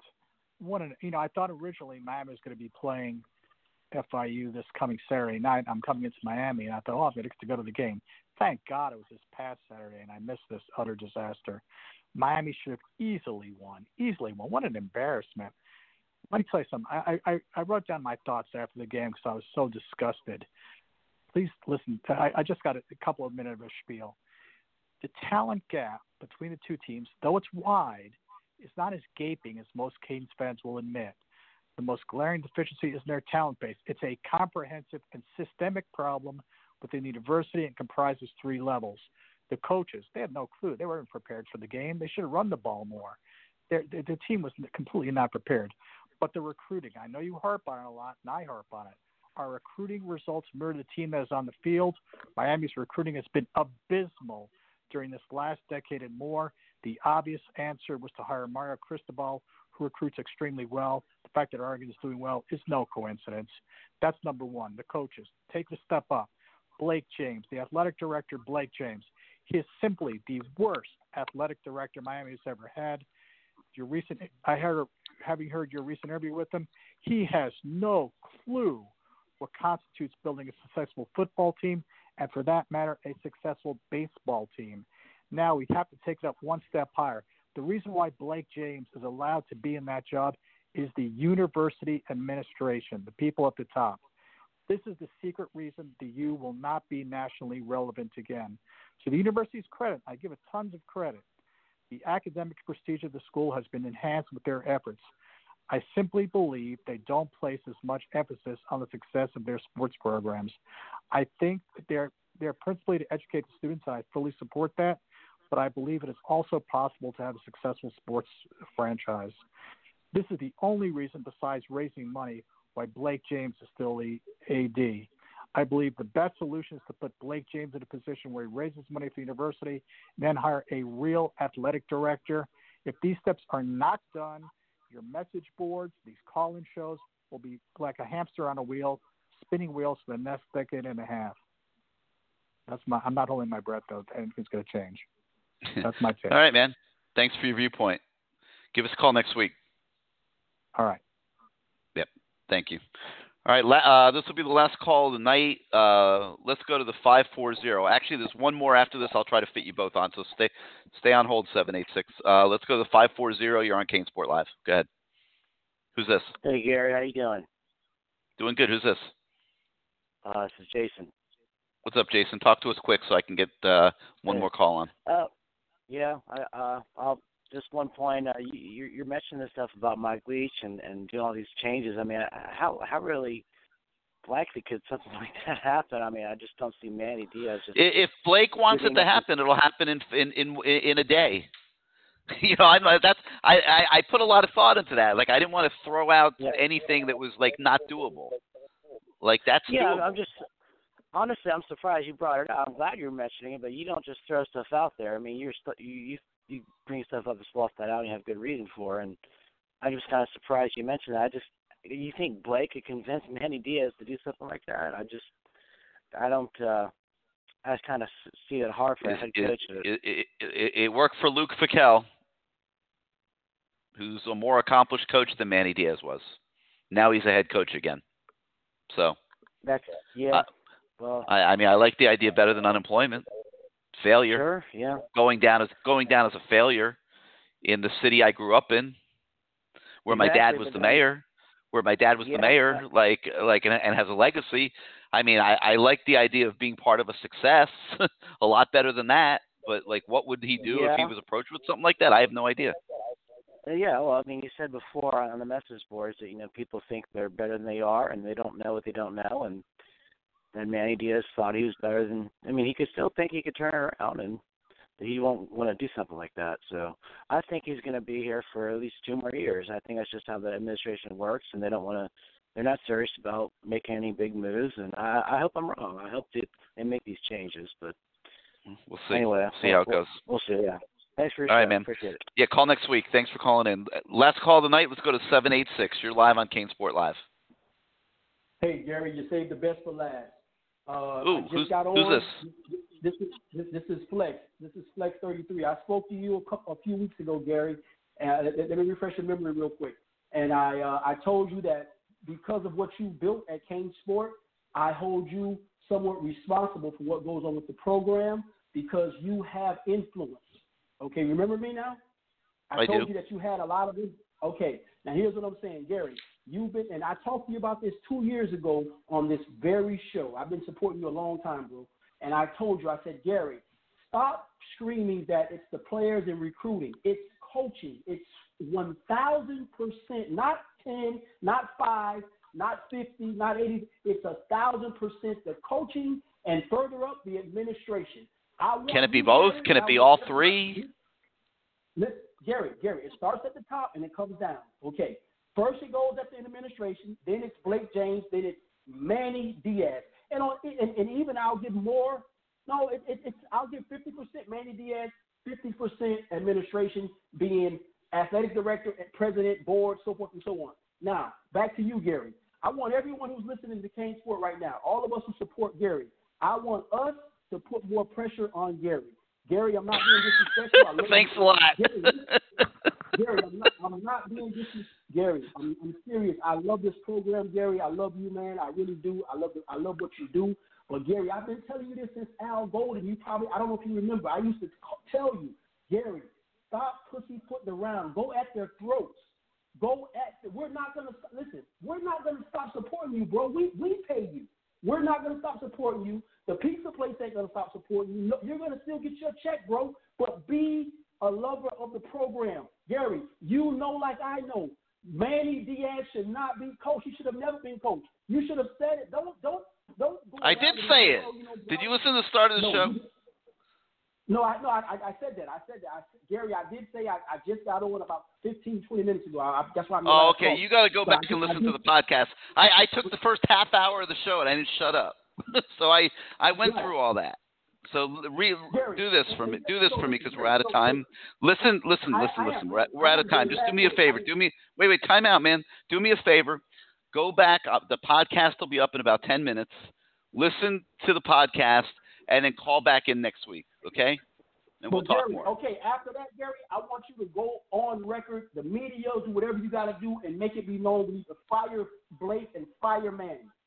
Well, I had a different plan. So listen to the podcast and see what you think, and then um, listen to the Lamar Thomas interview. Voice, whatever your plan is, voice it, Gary. Voice I it. did. I listen, listen, listen. I did that. I did that at the start of the show. Do me a favor. Listen to the podcast. Listen to me. Listen to the podcast, and then call back in next Tuesday night. Okay? Keep The call it, earlier. Please, man. Please. You'll hear it. You'll hear it. I did it already, but and I did it from the no, heart. Don't stop. It's not a one-time thing, Gary. It's not a one-time thing. Keep doing it. All right, man. I, I love you. You're awesome. Call, dude, but seriously, listen to the podcast and call back in next week. All right. All right, guys.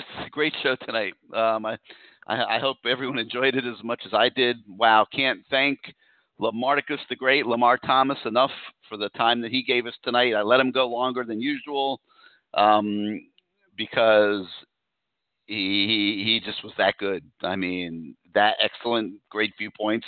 Um, want to thank Sicilian Oven for once again sponsoring our show this year. Um, you know all about the six locations throughout South Florida. Make sure you get yourself to one of them soon. The um, Plantation location at the Fountains Complex off University Drive, Aventura location 205th and Biscayne, uh, Lighthouse Point at the shops at Beacon Light, Coral Springs on Sample Road and 101st, um, Fort Lauderdale on Oakland Park Boulevard, just west of Bay, Bayview. Go to SicilianOvens.com. You'll find the location near you. You will not only ta- love the taste, you will taste the love. We'll be back next Tuesday night to talk about what happens at Duke and, and where the Canes might go bowling and, and, and how they move forward into recruiting. So, and then I thank everybody for listening, and we'll see you next time.